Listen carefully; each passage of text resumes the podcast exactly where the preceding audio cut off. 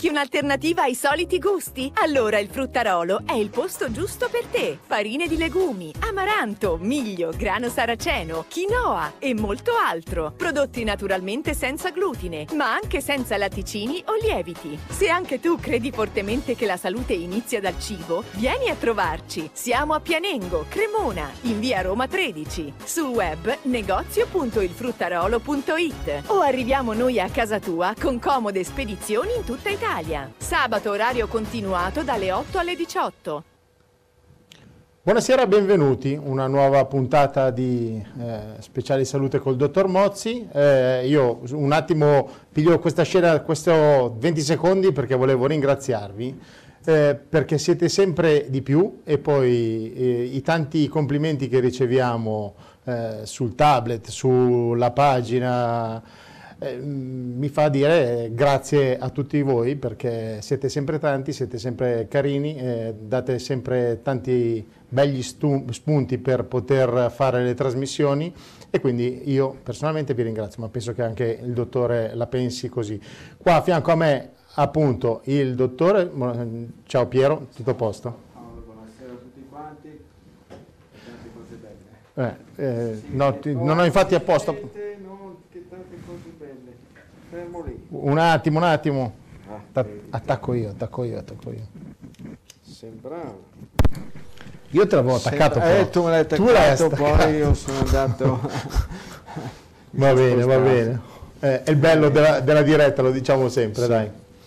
Eh, Mogliazze, siamo in diretta. Eh, ho fatto dei ringraziamenti perché sono sempre tanti le persone, tante...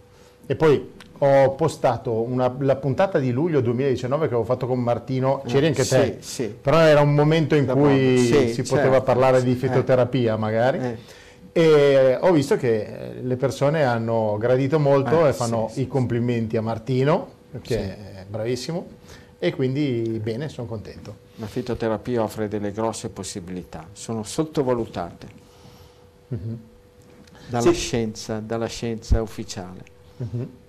A proposito di scienza ufficiale, sì. sa, io pensavo che si riaprisse tutto l'11 di giugno perché eh. ci sarà sì. il calcio, gli il, europei, eh. quindi parlavano ah, già, di visto, eh? pubblico negli stati, ma oggi il, primo, il, nostro primo ministro e il ministro Speranza hanno fatto una bella conferenza stampa dal 26 aperte le, chiu- aperte le scuole, no. riaprono i bar e i ristoranti all'esterno, perché hanno capito che all'esterno c'è meno possibilità di contagio. No, ma è impossibile, ma cosa dici? ma, ma, ma, là, ma, cosa, ma cosa, all'esterno? Ma secondo te, ma chi è che sparge queste facche eh. news?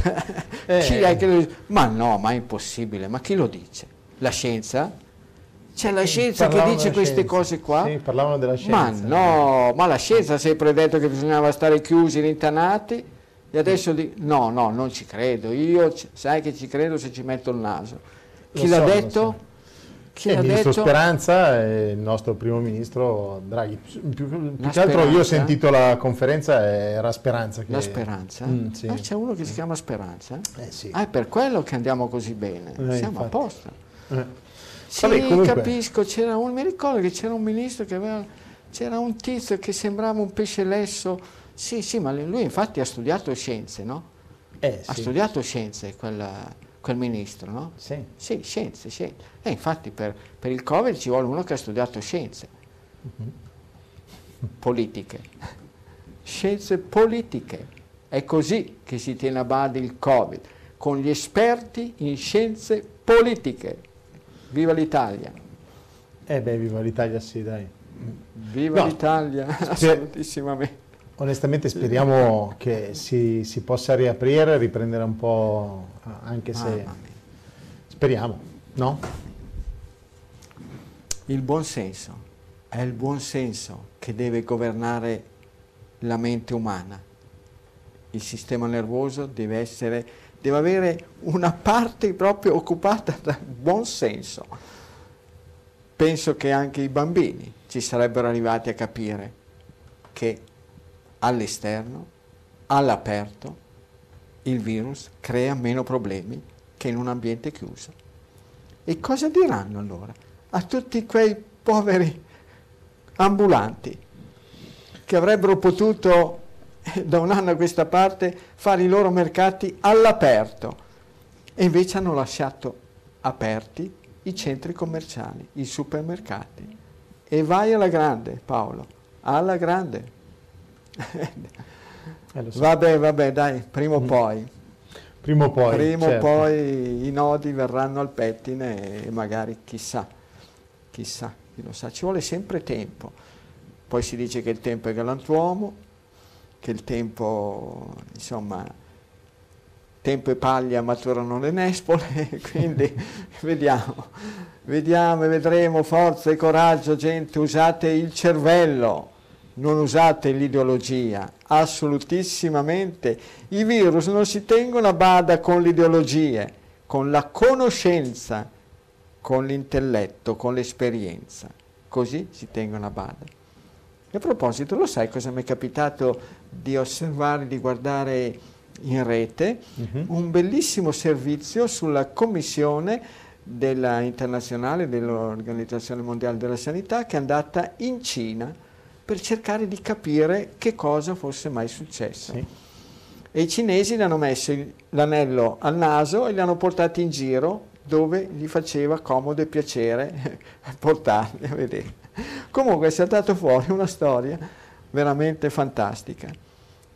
Questo virus, che appunto se viene dai pipistrelli, ma questi pipistrelli con Wuhan non hanno un bel niente a che vedere. Questi pipistrelli sono originari dell'estremo sud della Cina, vivono in grotte nelle zone confinanti quasi con il Laos e questi, questi pipistrelli eh, loro sono, sono, vivono e convivono con eh, diversissimi tipi di questi coronavirus e in queste grotte piene dei loro escrementi ce n'era una catena. E che cosa hanno fatto? Sperando che le cose siano andate come, come alla fine qualcuno ha, ha cercato di, di, di, con ragionamento di risalire all'origine di questa faccenda hanno prelevati, li hanno portati a Wuhan, hanno cominciato a studiarli, ristudiarli e poi, chi lo sa, mistero, improvvisamente questi coronavirus sono arrivati a colpire gli esseri umani. La storia che c'è stato il passaggio intermedio, ma probabilmente è una storia che, una favoletta che hanno cercato di far credere, e però questi, questi coronavirus eh, hanno sempre albergato con i pipistrelli. Sai, mi viene da pensare una cosa, pensa a te. In Cina c'era una varietà di api che si chiamava Apis cerana. Questa Apis cerana che cosa faceva? Riusciva a convivere benissimo con un piccolo pidocchietto che si chiama Varroa e ci convivevano insieme, sia uno che l'altro. Degli studiosi, studiosi, scienziati, no, sai, gli scienziati devono ricercare, devono fare quello che eh, per altri invece assolutissimamente non è da fare, hanno prelevato dei ceppi di questa, degli sciami di Apis cerana li hanno prelevati, li hanno portati in Germania per studiarli, per vedere, per capire come incrociarli con le api, eh, i ceppi, eh, diciamo così, occidentali, apis eh, ligustica e via dicendo, e la varroa si è diffusa, ha contagiato tutti gli sciami di questo mondo, forse eh, solamente in alcune isole estreme non c'è arrivata, ma Oramai tutto il pianeta ha a che fare con questa varroa. Quando prima invece per secoli, per millenni, questo piccolo pidocchietto ecco, ha sempre convissuto, confinato là in Cina e, e viveva in simbiosi con l'apis cerana. E qua invece disastri. Ha falcidiato gli allevamenti di api, e tutti gli anni, io che sono apicoltore da 40 anni, tutti gli anni bisogna fare trattamenti per tenere a bada questa, questo pilocchietto, questa varroa. È incredibile e sembra quasi che questa storia si stia ripetendo con un virus. Mm-hmm. Pensa a te. Va certo. bene, vedremo un po'. Va bene, noi andiamo avanti, grazie per le segnalazioni, avevamo un po' il volume basso, l'abbiamo messo a posto, infatti sì. mi hanno scritto sì, tutto a posto. Senti Piero, eh, qua c'è un... io sai che leggo i messaggi che arrivano tutti i giorni, quotidianamente, eh, cerco di leggerli un po' tutti, poi tiro fuori qualcosa eh, e volevo leggerti questo qua, perché è una cosa più che altro credo simpatica. La signora Nicoletta dice, la difenderanno pure una dieta fantast- eh, fantasiosa, ma i risultati ci sono e penso che ci siano per milio- migliaia di persone perché così scrivono e a me personalmente i problemi sono spariti. Quindi come fanno a continuare a far finta di nulla e dire che eh, una persona come il dottor Mozzi è una persona che ama la natura? Non può essere che una persona positiva a questo punto si, eh, si sbagli su questi aspetti. E questa è stata la signora Nicoletta. Io te la leggo perché fa piacere, eh, no? sono certo, cose che fanno certamente. piacere. Bravissima signora Nicoletta, grazie. Ti devo mm. dire che tra l'altro mi ha scritto anche dall'Albania una bravissima signora, Marcela, che dice ho guarito la mia terribile sclerosi multipla, pensa, in Albania. Però mi dice che in Albania adesso si stanno presentando degli esemplari dei bipedi, esemplari particolari, dei bipedi che starnazzano, ecco, che però non hanno le piume. E, queste qua, eh, e questi bipedi qua se la stanno prendendo con un, un certo medico, un certo dottor Mozzi, un famoso manipolatore italiano, appunto che perché sai, adesso il mondo è pieno di questi bipedi eh sì. che starnazzano e che siccome studiano due cosette in croce e poi le ripetono a memoria all'infinito, non hanno mai avuto a che fare con malati, con malati gravi, severi e tutto quanto, e però sai, i bipedi che starnazzano adesso stanno andando di moda. Senza piume, ricordatevi, sono varietà di bipedi starnazzanti senza piume stupendi. Bene. Evviva. Senti, tornando alla questione dei, dei tanti messaggi che eh, riceviamo, eh, tanti hanno... Piume e penne, ecco, eh, piume e penne. Sai perché c'è il petto di questi bipedi con le piume che, da cui si ricavano i piumini, ah, ecco. ah, sì, però hanno anche le penne sul, sì, su altre parti del, del loro corpo. Senti Piero, ehm, i messaggi, tanti messaggi che si arrivano e ho notato eh, che tanti chiedono come si formano le cisti, cioè perché si formano le cisti? Perché eh, guarda, gruppo 0 il dito del piede, poi gruppo A 2 o 3 il polso, sul polso, alcuni sulla schiena, cioè volevano capire eh, il, mistero, com- delle il mistero, delle cisti e se poi si possono anche eh, togliere senza operazioni chirurgiche ma magari con l'alimentazione, ah, con, certo. seguendo delle pratiche. Le cisti si possono formare sia a livello cutaneo ma anche negli organi interni, ci possono essere ad esempio nelle donne le cisti ovariche sono, sono molto molto frequenti. Ci possono essere cisti renali, cisti epatiche, cisti anche al pancreas, ci sono appunto forme, forme cutanee, cisti tendine, ci sono, eh, questi qua fa parte dei misteri, dei misteri che andrebbero studiati, approfonditi, indagati, capire che cosa succede, come ad esempio anche un lipoma, potremmo quasi catalogarlo come una cisti, questo accumulo di grasso in genere sottocutaneo, che a volte può presentarsi anche al cuoio capelluto. Sulla, ci sono tante persone, mi è capitato di vedere che erano proprio coperte di queste, di queste cisti. E certamente sì, io il consiglio che do alle persone di guardare, di vedere, a secondo del posto, del luogo, ecco, dove, de, della parte del proprio organismo, del proprio corpo dove si presentano, di vedere, di cercare di capire, di mettere in relazione con gli alimenti. Certamente una cisti cutanea è molto più facile da vedere, da valutare. Una cisti, per una cisti che colpisce il rene, il fegato, il pancreas, eh, come minimo c'è bisogno di un'ecografia ecco, non, non è quindi uno strumento che possiamo maneggiare noi. E niente, il meccanismo, il meccanismo è sicuramente un meccanismo di cui io mh, posso solamente prendere atto che ci sono, si possono formare, si possono sviluppare, possono ingrandirsi, ma possono anche regredire. Ne ho viste, ne ho viste tante, ho, mi è arrivata anche una mail in questi giorni qua di una, di una persona che ha detto che gli sono sparite eh, delle cisti. E, insomma, il meccanismo di formazione sicuramente è un qualcosa dovuta a una reazione immunitaria.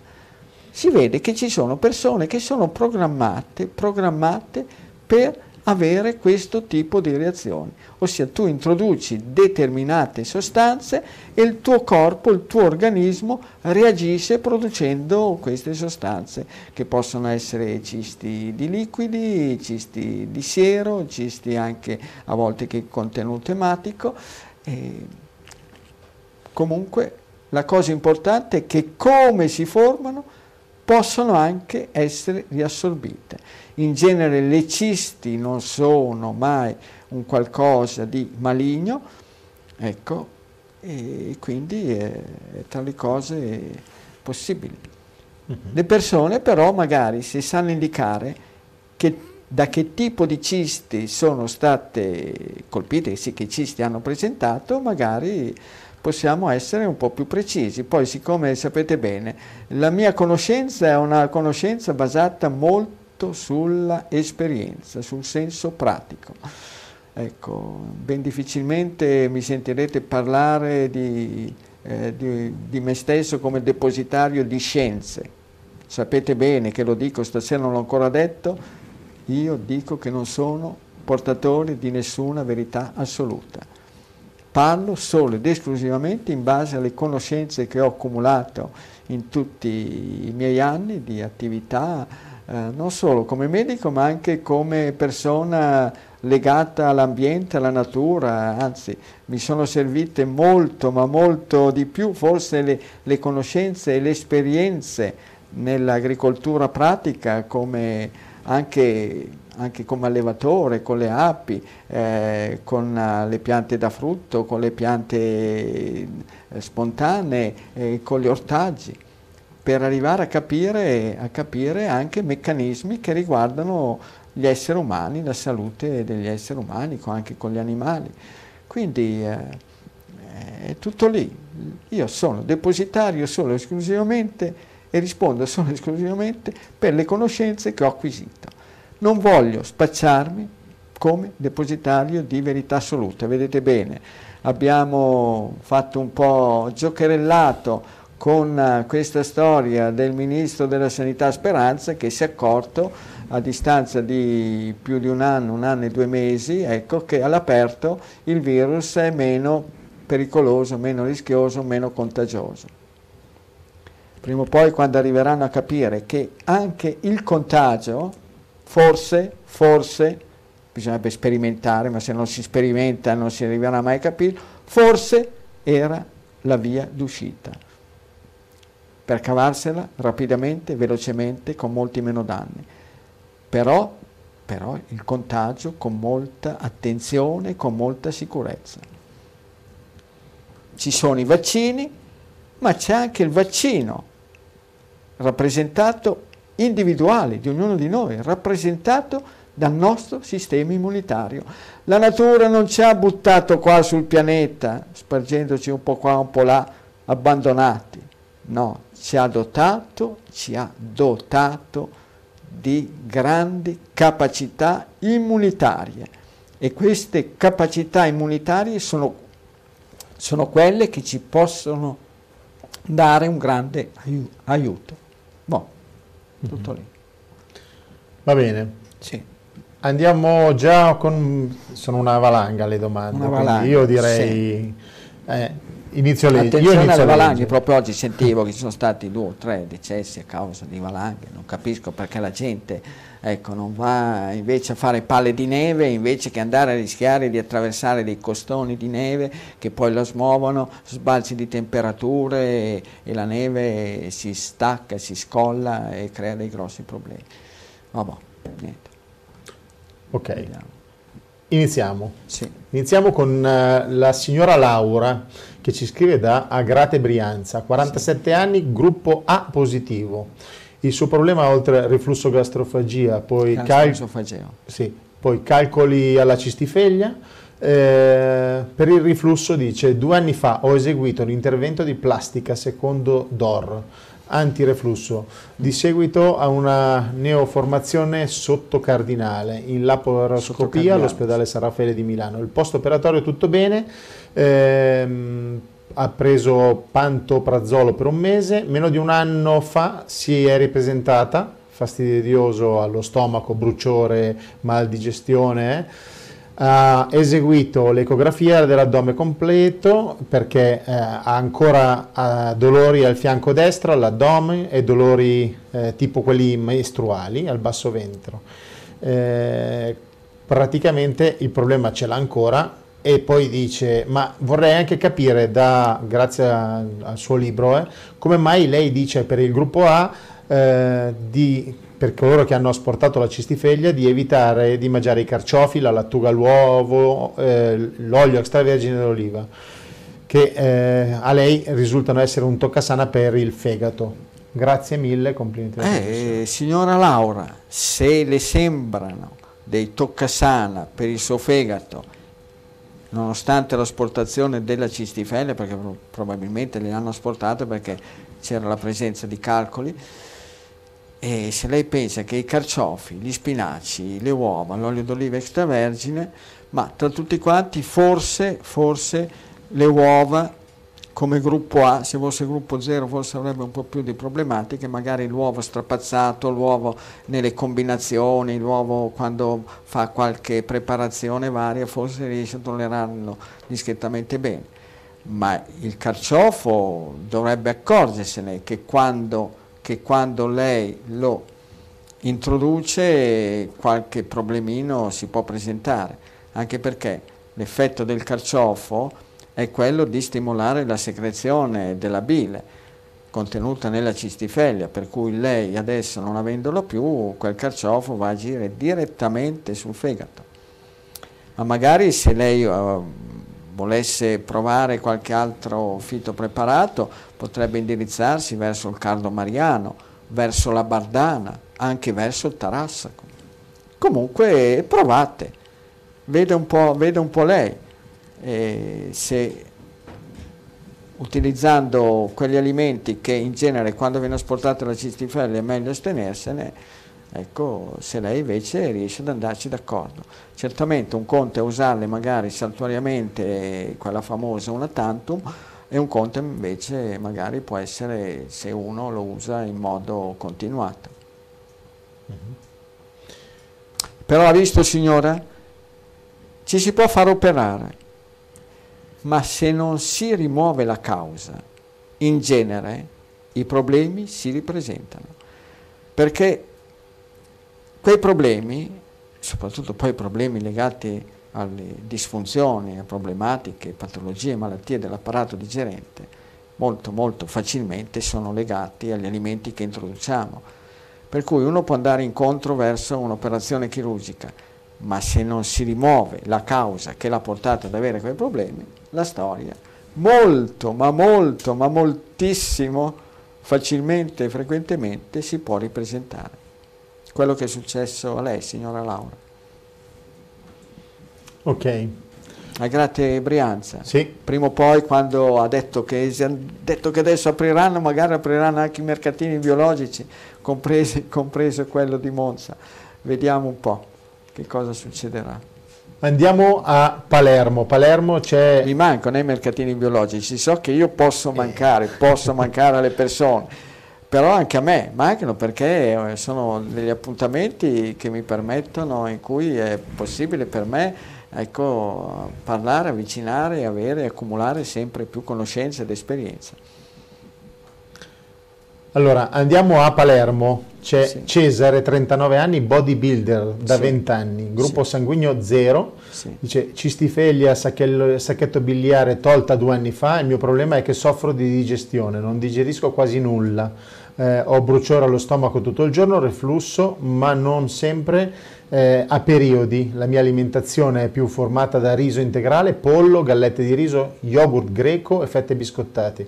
La frutta la mangio saltuariamente, mangio le mele, banane, kiwi, pere, non riesco a capire cosa mi fa male anche a volte con l'acqua. Ho gonfiore allo stomaco e anche con le tisane. Prendo un gastroprotettore e il bio, biochetasi. Eh, cosa potrei fare? Grazie.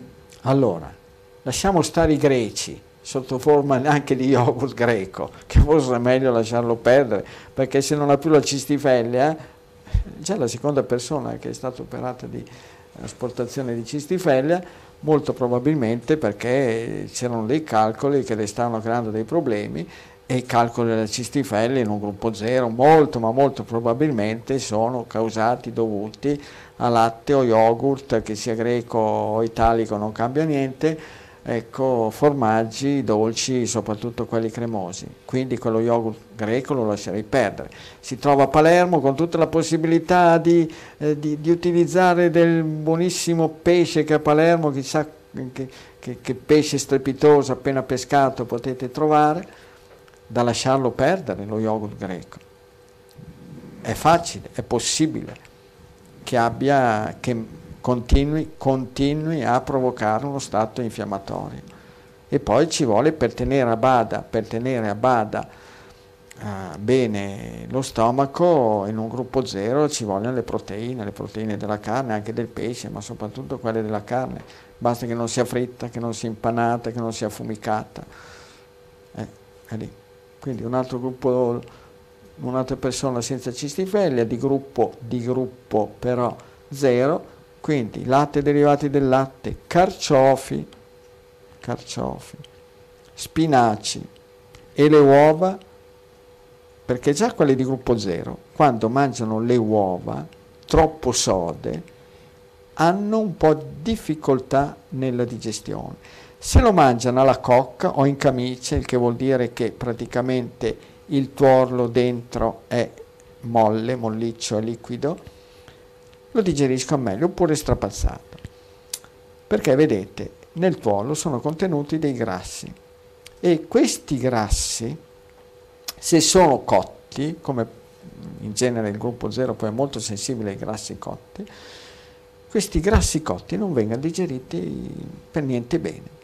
Invece questi grassi, il tuorlo, se è liquido, è molle, ecco, viene, viene digerito meglio perché quei grassi, tra cui anche c'è dentro anche una discreta quantità di colesterolo, vengono digeriti meglio, come pure col salmone. Il salmone cotto, in genere una persona di gruppo 0 stenta un po' di più a digerirlo rispetto a un salmone crudo.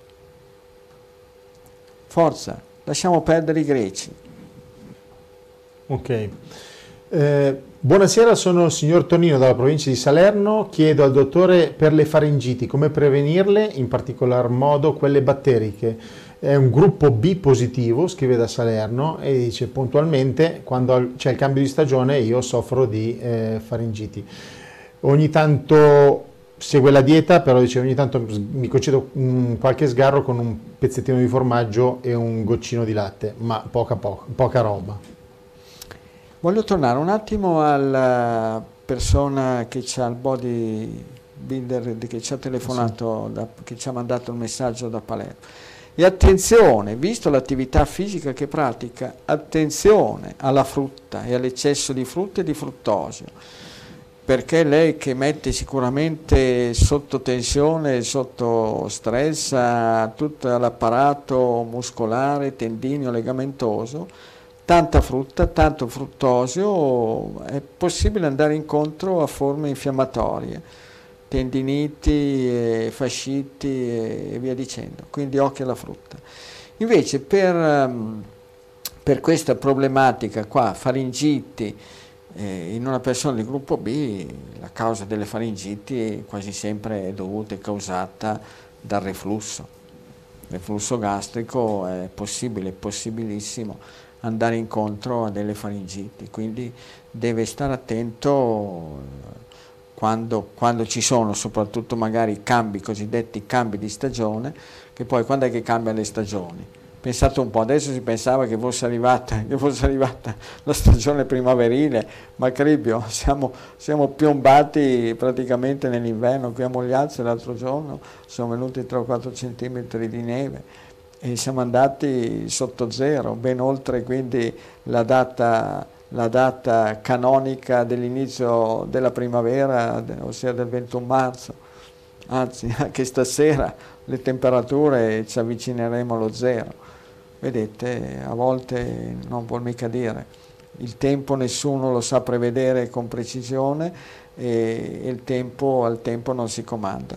Tra l'altro si è fatta la luna di aprile il giorno 12, 12 aprile e si è fatto con questo tempo, tempaccio, piovoso, nevoso in altitudine e freddo. Quindi questa storia mi sa che ce la trascineremo per, non dico per tutta, per tutta la luna di aprile, perché poi la luna di maggio si farà attorno al 10-11 di maggio, ma per gran parte, magari quando arriverà la fase della luna piena attorno al 25-26 di aprile magari ci potrà essere un qualche miglioramento.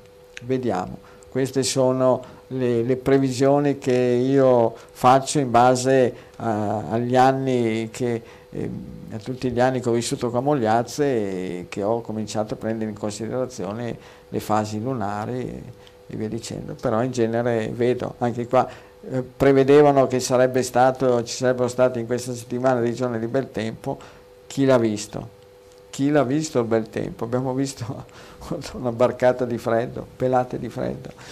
Quindi attenzione sicuramente al pomodoro, nemico, nemico tremendo, nemico tremendo per la faringe e per lo stomaco e di conseguenza per il reflusso gastrico nelle persone di gruppo B.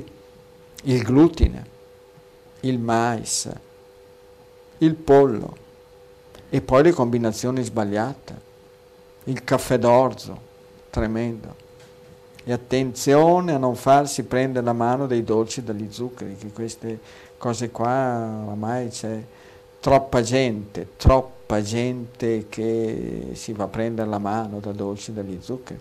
E guardate, uno dei motivi per cui l'Italia, l'Italia e la fascia tra l'altro anche dei popoli occidentali, quelli più diciamo sviluppati, quelli più benestanti dal punto di vista economico, motivo per cui si è colpiti così tanto credo proprio che sia dovuto alla eccessiva quantità di dolci, di zuccheri, dolcificanti, edulcoranti, eh, comprendendoci dentro anche cacao cioccolato, che sono entrate a far parte in modo massiccio e massivo proprio del stile di vita alimentare di questi popoli.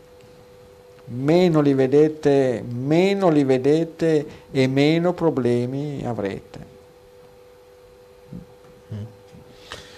Eh, Piero, Andrea, 65 anni, da Vercelli, gruppo 0, eh, dice due anni fa gli è stata diagnosticata la malattia di Huntington. Huntington, Huntington la corea di Huntington. Eh, dice in Italia ci sono solo 6.000 casi sì. e 12.000 soggetti a rischio e dice, vorrebbe capire se con qualche... perché... Quanti anni ha?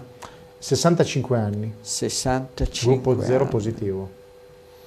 La corea di Huntington tosta, tosta. Va di pari passo con la sclerosi laterale amiotrofica. Forza, coraggio e, bisogna, bisogna, tra l'altro bisogna vedere in che stadio è questa corea, perché come tutte le malattie che io ho sempre paragonato a delle scalinate, a delle gradinate, ci sono i primi gradini, e poi man mano che si sale, si sale, si sale, si arriva fino ai gradini superiori. E quando è ai gradini superiori è difficile poi tenere a bada una patologia, una malattia così severa come la corea di Huntington. E la corea di Huntington praticamente una persona perde, perde il controllo del, della sua muscolatura, i muscoli eh, fanno quello che gli pare piace e le persone cominciano a muoversi come se fossero delle, delle marionette. E se però fosse l'inizio allora ci potrebbe essere magari qualche possibilità di fermarla. Bisognerebbe capire, capire quali sono stati gli alimenti su cui ha insistito. Certamente gruppo 0, latte e derivati del latte da dimenticarseli tutti di ogni animale, mucca, capra, pecora, via farli sparire. Beh, mi ricorderò sempre però un fatto della Corea di Huntington, oramai sono passati più di, di dieci anni. E il figlio di una signora mi porta questa signora, sua madre, la mamma, per una visita e questa signora era colpita, affetta dalla corea di Huntington e le stavano dando, le stavano dando dei farmaci. E a un certo punto mi dice, siccome io in genere quando visito le persone ci metto un bel po' di tempo, nel senso che faccio interrogatorio proprio più che di terzo se non di quarto o quinto grado. E non avevano preso con sé i farmaci e mi dice, accidenti, mi fa, adesso vedo che la mamma comincia a irrigidirsi, perché quando le succedeva questo praticamente i piedi si inchiodavano, si inchiodavano a terra. E se penso che quando era entrata nella stanza dove io visitavo, nel locale dove visitavo le persone, Nonostante la porta fosse abbastanza larga, questa persona, visto il suo andamento ondeggiante e tutto quanto, aveva avuto bisogno dell'aiuto per poter centrare correttamente la porta. E allora, visto che non c'erano a disposizione i farmaci, visto che non avevamo ancora finito, non avevo ancora finito di spiegare che cosa fare, che cosa sarebbe stato opportuno fare, e avevo la possibilità di avere con me un bollitore, ossia un attrezzo che funziona con una presa elettrica una, per scaldare l'acqua. Gli ho scaldato due e forse anche tre bei bicchieroni di acqua bollente e li ha bevuti. Li ha bevuti e poi abbiamo finito di parlare, di spiegarli si è alzata con le sue gambe, è uscita con le sue gambe senza aiuto e ha centrato l'uscita meglio rispetto a quando era entrata in quel locale, con grande stupore e meraviglia del figlio, che disse, no, non è possibile. Mia mamma a quest'ora, erano le 4 del pomeriggio, anzi erano le 4 già passate da un po', quest'ora avrebbe dovuto assumere il farmaco, altrimenti sarebbe, si sarebbe proprio scatenato tutto quanto. Due o tre tazzoni di acqua bollente le avevano sbloccato la digestione e in quel momento la corea di Huntington si era mantenuta calma e tranquilla. Quindi al nostro amico di Vercelli, sì e a Vercelli, quindi patria del riso, anzi dicono che a Vercelli ci sia il miglior riso, anche più valido e più buono di quello di Novaro, di quello di, eh, di Pavia, della Lomellina e tutto quanto. Poi però non, non andiamo bene a sindacare. Butti via tutto il glutine, butti via tutto il latte i derivati del latte e poi deve stare attento, certamente, terribile il tè, di qualsiasi tipo, anche il tè verde. Terribile, terribile il caffè, il caffè d'orzo. E poi i dolci, soprattutto quelli cremosi alla larga. Comunque, se ci mette un po' di attenzione, provi a vedere quando la sua corea di Huntington diventa più grave, più severa. Provi a vedere e valutare al mattino appena alzato, prima ancora di assumere farmaci, si assume dei farmaci, ecco, provi a vedere come va tutto quanto, come vanno i suoi movimenti. E poi provi anche magari a valutare la mattinata, al mattino appena alzato, magari facendo in modo di saltare qualche cena. Provare, passare la cena a digiuno e vedere al mattino il suo sistema immunitario se riesce a tenere a bada questa corea di Huntington, che come dicevo è una patologia tosta, severa, certo, ce ne sono decisamente pochi, è meno, meno presente rispetto alla SLA come, come frequenza, come patologia, insomma. Ok. Noi ci fermiamo per un minuto di pubblicità, ma torniamo praticamente subito. Grazie.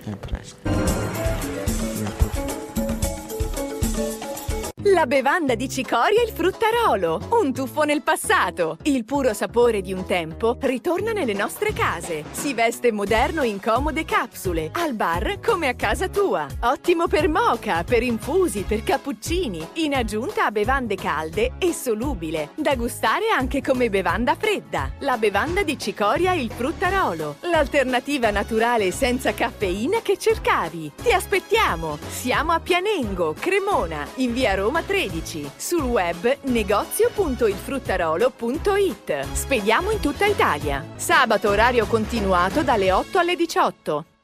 Oggi le creme anti-aging hanno assunto un ruolo importante nella cura quotidiana del nostro viso. Se la scelta deve essere improntata sulla qualità, Levidade crema anti-aging non teme confronti. Levidade è una morbida crema che attraverso un meccanismo di trasporto brevettato riduce la perdita d'acqua della nostra epidermide, prima causa dell'invecchiamento, e favorisce la penetrazione dei principi attivi. L'antarticina che incrementa il collagene e aumenta la produzione di elastina, la portulaca, un vegetale ricco di omega 3, ad azione protettiva sul fumo e agenti atmosferici, l'HPR, fermenti lattici e mix di nucleotidi, fondamentali per mantenere il pH fisiologico e garantire inalterata la capacità di ristrutturazione della nostra epidermide. Levidade Crema Anti-Aging è frutto della ricerca più avanzata per mantenere il nostro viso al riparo dai segni di invecchiamento. Per la donna e per l'uomo che vogliono Questi prevenire, due- per la donna e per l'uomo che vogliono tornare alla lucentezza ed elasticità perduta. Levidade Crema Anti-Aging la trovate nelle migliori farmacie oppure su www.fbdermo.shop.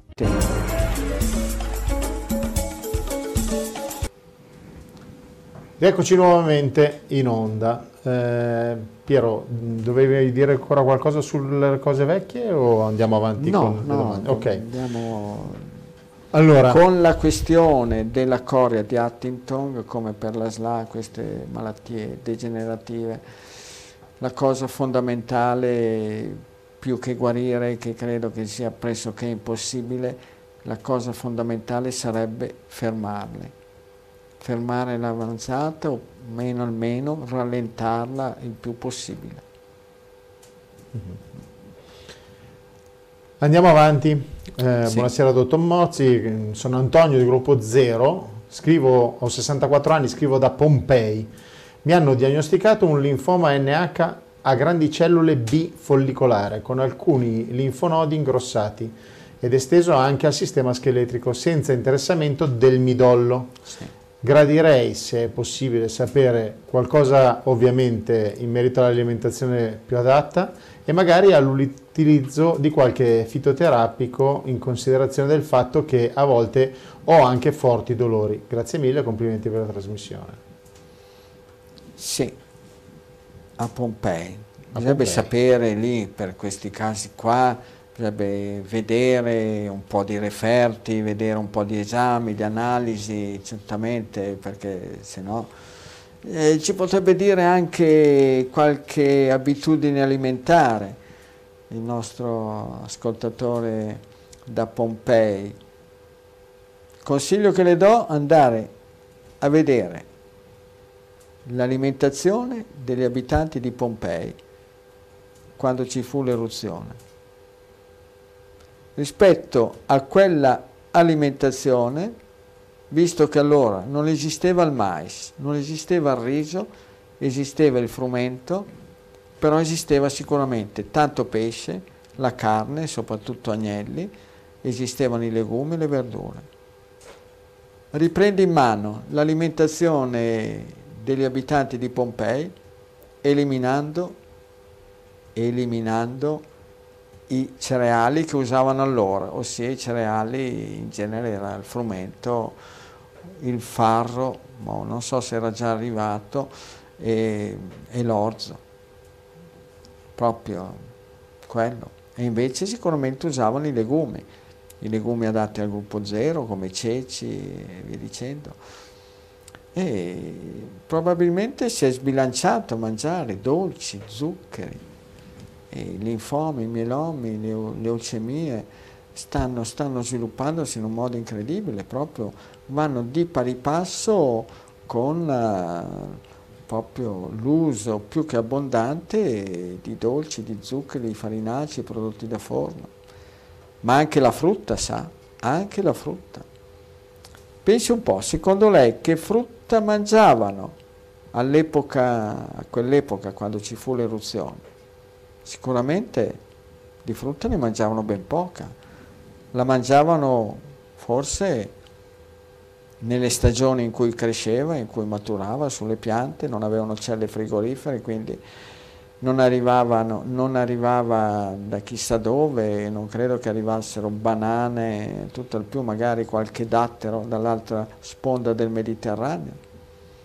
Però la frutta e il fruttosio, come pure dolci, zuccheri amidi, sono tutte sostanze che in genere possono scatenare questa reazione, perché ufficialmente, ufficialmente non ci sono cause, non sono state scoperte le cause. Magari uno pensa che possa essere l'alcol, che, possa, che possa essere il tabacco, che possono essere problematiche legate all'inquinamento, a radiazioni, a cose del genere. No, anche perché queste patologie del sistema linfatico, del sistema immunitario, colpiscono anche, anche persone molto giovani, proprio. Guarda, in, mi è arrivata, l'ho letto sul quotidiano di Piacenza, la storia di un ragazzino di 12 anni che ha i parenti a Piacenza ma lui vive a Teheran in Iran e mi sono appassionato, ho cercato subito di venire in contatto con i familiari, eh, gruppo B, eh, perché è in una situazione proprio drammatica. E quindi vengono colpiti anche persone che non usano alcolici, visto che nei paesi musulmani non usano alcolici, non usano carne e salumi di maiale, un bambino di 12 anni, un ragazzino non fuma, non usano droghe. Come mai? Perché? Bisogna chiederselo, come mai e perché. E non venitemi a dire che la causa fondamentale è la sfortuna. Per l'amor del cielo. Non esiste che possa essere la sfortuna. Ci deve essere una causa. E come se ci deve essere una causa? Basta cercare a 360 gradi, senza scartare nessuna possibilità. La zia mi ha detto, ma Teheran è una città molto inquinata. Certamente è possibile che Teheran sia una città molto inquinata, sicuramente ci vivono diversi milioni di persone, però ci può essere anche qualcos'altro che questo bambino, ragazzino, si sia sbilanciato, da come, infatti da come mi ha detto la zia, si è sbilanciato a mangiare tutta una serie di alimenti. Per quello che ho potuto vedere, in genere, uno scarso apporto di proteine adeguate, soprattutto proteine animali adeguate, quelle che uno meglio tollera, o i vari tipi di carne, o i vari tipi di pesce, o le uova, possono far scatenare questa reazione immunitaria, perché anche questa è una reazione immunitaria, l'organismo che reagisce producendo in più determinate cellule oppure producendole in meno. E, è lì. Come pure mi sono arrivate adesso segnalazioni anche delle piastrinopenie incredibili in bambini e ragazzini. Come mai? Come mai? Bisogna chiederselo. Il bello della medicina è questo, arrivare a capire il perché. Se non si arriva a capire il perché va bene, uno si può, può dannare l'anima per trovare, per trovare il, il, rimedio, il farmaco, l'intervento ecco, di, un, di un certo tipo, di un altro tipo. Ma però la cosa stupenda, meravigliosa, è arrivare a capire come mai il nostro organismo si mette, si mette, a reagire in un determinato modo. Come il discorso con cui abbiamo aperto, no? le cisti. Come mai si formano delle cisti? Perché? Cos'è? La bacchetta magica al contrario, tac, vieni toccato e si forma una ciste. Vieni toccato in un altro modo, la ciste si sparisce e si riassorbe. Un po' come anche le verruche. Come mai si formano le verruche? Ma abbiamo anche la e domanda poi... sulle verruche, infatti. ah, davvero? sì, ce l'abbiamo. E quindi abbiamo precorso il tempo. Certo, anche le verruche, ne ho viste tante formarsi ma anch'io a volte me le trovo, anche adesso che sto mangiando troppe noci e mandorle, poi mi spariscono. E poi anche ad esempio che mi piacciono molto i pomodori, anche perché poi ce li coltiviamo qui a Mogliastri, buoni, decisamente ottimi, anche se siamo a 800 metri. E poi vedo che dopo un po' che comincio a mangiare e vedo che mi si forma come una striatura sotto, sotto l'occhio Ebbene, sento la pelle più ruvida, dopo, finita la stagione, finita la stagione del pomodoro, come l'incanto sparisce. Sono di gruppo zero, in teoria potrei andarci anche d'accordo col pomodoro, però devo starci all'occhio. Allora, tu hai chiesto delle verruche, c'è cioè una, una, nonna che ci sta scrivendo dice ho il nipote che ha 14 anni, gli vengono sempre le verruche sotto il piede, vorrei chiedere come mai e se può essere dovuto anche all'alimentazione. E io ho chiesto anche se ci sì. dice il gruppo del eh, sangue certo, del nipote, certo. roba del genere, però eh, siamo in attesa. E, e la nonna quanti anni ha? Eh, non, non, ha, scr- non ha, scritto queste, Signora, queste dica, cose, non le ha scritte. Allora, gli anni lo sappiamo, 14, il gruppo del sangue ce lo deve dire, ma sono curioso di sapere anche i suoi anni, signore, anche il suo gruppo del sangue visto che è una brava nonna, è una brava nonna che si preoccupa forse ben più dei genitori. Eh. Eh, la verruga sotto il piede, la cosa come minimo eh, che dicono è eh, vai in piscina, ti becchi le verruche. Poi uno dice, ma come, le piscine sono chiuse da un anno, queste piscine, e da dove cavolo salta fuori queste verruche? Certo, forza signora, ci faccia sapere. Comunque sotto il piede in genere, guardi, lo dico già subito, sotto il piede è molto ma molto facile che possa essere latte. Tutto ciò, tutto ciò che avviene sotto il piede, compresi anche i dolori sotto il piede, è molto molto facile e probabile che derivi dall'uso di latte o yogurt o formaggi o dolci cremosi tipo gelati, cioccolato al latte, profiterol, tiramisù, cose del genere, quelle che adesso vanno di moda alla grande.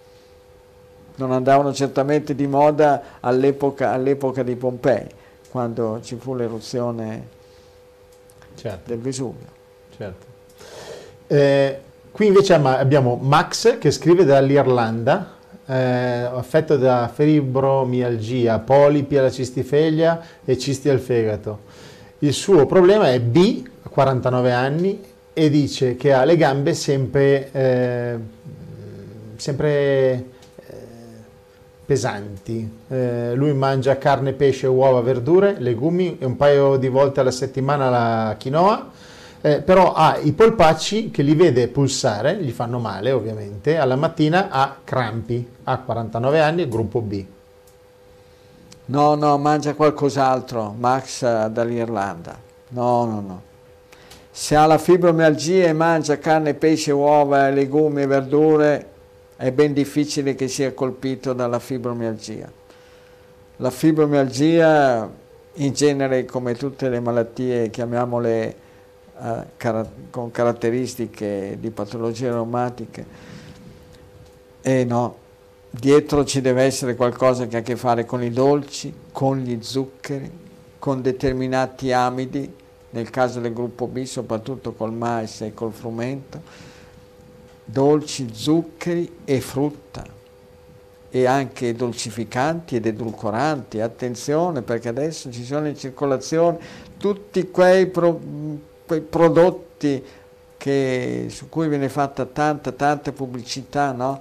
Vengono prodotti senza zucchero, prodotti light, poi uno va a vedere dolcificanti, edulcoranti, soprattutto edulcoranti, eh, ricavati da chissà che cosa, magari ricavati anche dagli stocchi del mais, perché li ricavano anche da, da quello. No, no, no. Se mangia salmone d'Irlanda e agnello d'Irlanda è ben difficile credo che la fibromialgia la possa tenere a bada ben bene. E guardi bene, anche quando si sveglia al mattino con crampi o con formicolii o cose così, ma se lo scriva, si scriva, stamattina mi sono svegliato con questo problema. Mi sono svegliato e il formicolio ho trovato. E, vedere, attenzione anche alle patate, eh, perché anche se è una persona di gruppo B, patate e patate dolci possono andare anche bene, ma quando si hanno questi problemi, attenzione, troppi amidi. In genere i formicolii sono un po' ecco, una, un uso e un abuso di amidi combinati con gli zuccheri dovete tener conto che quando una persona è molto sensibile a determinate sostanze, ma ne bastano piccolissime quantità per scatenare un'ira di Dio. Ecco, quindi con la fibromialgia, tanto per dire, in Irlanda le castagne non ci sono, però magari chissà che uno che non si faccia spedire, spedire dall'Italia qualche prodotto ecco, che, che magari che gli piace che gli piace come, anche perché di solito le castagne alle persone del gruppo B gli piacciono e come, eh. vanno ghiotti di, di castagne. E quindi proviamo, provi un po', carne, pesce, uova, legumi, verdure. Una settimana. Tra due settimane, se la facciamo tra due settimane, Max certo. dall'Irlanda ci manda il suo messaggio. Certo. Senti Piero, però questa risposta qua la devi dare te, perché sennò poi alla fine della fiera sembra che io sono maleducato e non voglio esserlo. Più di una persona dice, ma come faccio a prenotare una visita direttamente con il dottor Mozzi? Allora, il dottor Mozzi è qua di fianco a me, risponde lui, così almeno siamo a posto. La gente che vuole fare una visita con te, come fa? Ma siete sicuri di aver bisogno di una mia visita? Siete proprio sicuri? Ma provate a fare come ha fatto quella bravissima e santissima donnina che corrisponde a Suor Giacomina Piantoni, che a 90 anni è andata in rete a cercare e a ricercare ecco, come fare per risolvere i suoi problemi e a 90 anni li ha risolti. Donna stupenda, meravigliosa. Ricordatevi eh, di mandare un aiuto e un sostegno al convento, adesso Suor Giacomina non si trova più a Parma, si trova in provincia di Piacenza, a Lugagnano, Lugagnano Valdarda. Comunque chi vuole, che vorrà dare un aiuto, un sostegno, se manda una mail o, una, o telefona, gli sapremo dare tutti quanti i, le informazioni precise. Se no, signora, facciamo così, lei mandi una mail, però io vi chiedo questo mandate una mail, eh, un'informazione, una telefonata se avete dei problemi gravi e severi, perché altrimenti se non ci sono problemi gravi e severi allora ve la cavate bene. Non credo che abbiate bisogno del mio aiuto, con tutte le informazioni che ci sono, che ci sono in circolazione, eh, oramai sono anni e anni che, che insomma che anche solamente basta pensare quanto tempo e quante trasmissioni abbiamo fatto con Paolo, Borghese con Milano 1. Penso ecco, che siano 72 sono, le sì, trasmissioni. Sono, sono, sono, tante, quindi va bene, se no manda, mandate una mail, info chiocciola dottor senza lei, dottormozzi.it e vediamo. Però se le persone mi mandano, mi scrivono che non hanno problemi severi, mi viene un po', insomma, non, prima la precedenza, perché poi la precedenza le cose più gravi, più severe. Guardate, mi sono appassionato al caso di questo bambino, nonostante viva a Teheran, ecco come... Sono queste le cose che mi appassionano grandemente perché vorrebbe dire liberare, in questo caso, una, una persona giovane, giovane, che altrimenti potrebbe mettere a rischio, anzi la sta mettendo a rischio perché mi sono stati fatti vedere gli esami e sono decisamente tosti, tremendi, un'anemia notevole. Quindi vediamo.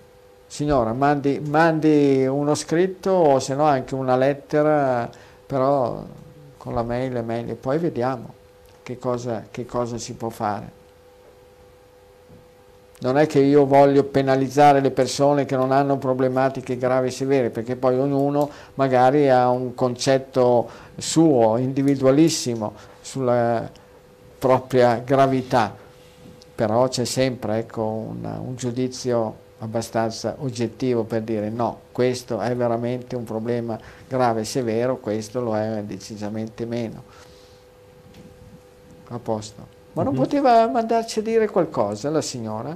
Chi? Adesso che c'è scritto per una visita non poteva dire io sono colpita. Adesso magari c'è, però ci sono 4.000 messaggi, io non è che faccio in tempo a stare dietro a tutti. Regia, eh, pubblicità, messaggi, scritte, va bene, ok, cerchiamo di far tutto. Allora, salve, sono Nadia da Lucca, 43 anni, 1,60 m, 60 kg, gruppo 0 negativo, ho epatite autoimmune diagnosticata da un mese, assumo cortisone 37,5 mg, sono celiaca da un anno e mezzo, a cosa dovrei stare attenta? Grazie, complimenti. Eh, Cribiomondo, dove abita questa... A Lucca. A Lucca. Eh, deve stare attenta a tante cose, quando si ha una un'epatite autoimmune bisogna stare all'occhio. Quindi non credo che sia un'epatite da alcol, no? non credo che sia un'epatite eh, da, da, fumo o da sostanze tossiche. Eh, quando c'è un'epatite autoimmune, autoimmune bisogna stare rigare dritta, drittissima. Le diamo una dritta, parte che poi bisognerebbe vedere un po', sapere un po' la storia, gli esami, come sono le transaminasi, com'è la gamma GT, eh, com'è la bilirubina, almeno questi esami qua, poterli sapere, valutare. Poi se si legge, se si legge questa storia qua, questo libro viola, che oramai sono nove anni che è in circolazione, provare a vedere, a seguirlo, a metterlo in pratica anche perché poi credo che magari questa epatite autoimmune forse le fa avere un po' di eh, problemini, qualche guaio. E quindi se lo metti in relazione con quello che sta mangiando, che sta assumendo, però sarebbe sempre meglio che le persone dicessero ma io sto mangiando questo, questo e questo, al mattino faccio colazione col toast, no, col tè e biscotti, no, io faccio caffè latte e fette biscottate.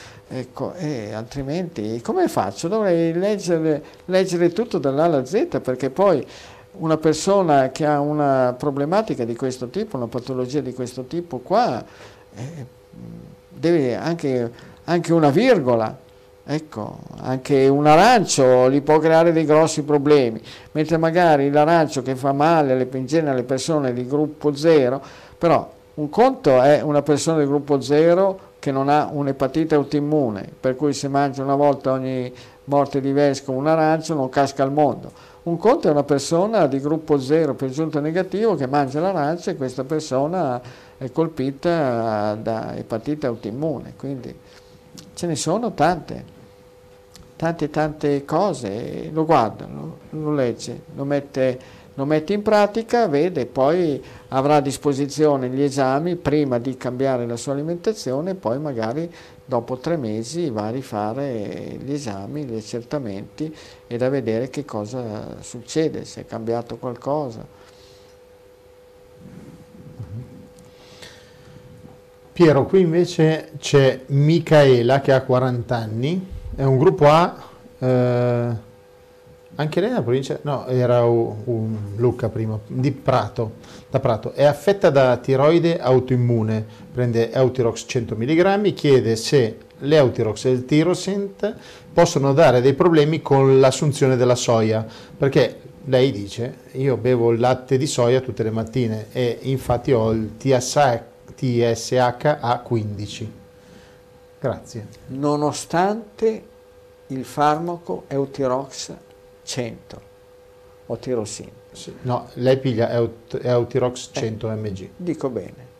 Nonostante Eutirox 100, lei si trova il TSH, l'ormone tirostimolante, a 15 e il TSH, l'ormone tirostimolante, è quello che serve per capire l'entità del suo ipotiroidismo.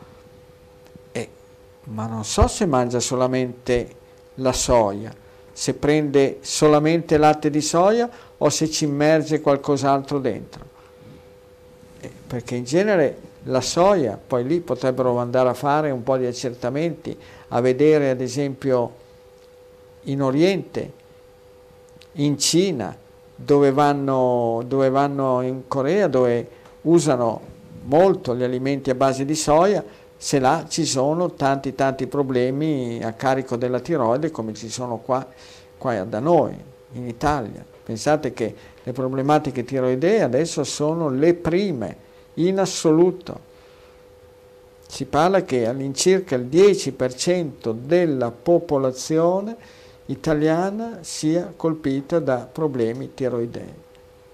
Ma in genere è più facile che siano i dolci, gli zuccheri, i farinacei.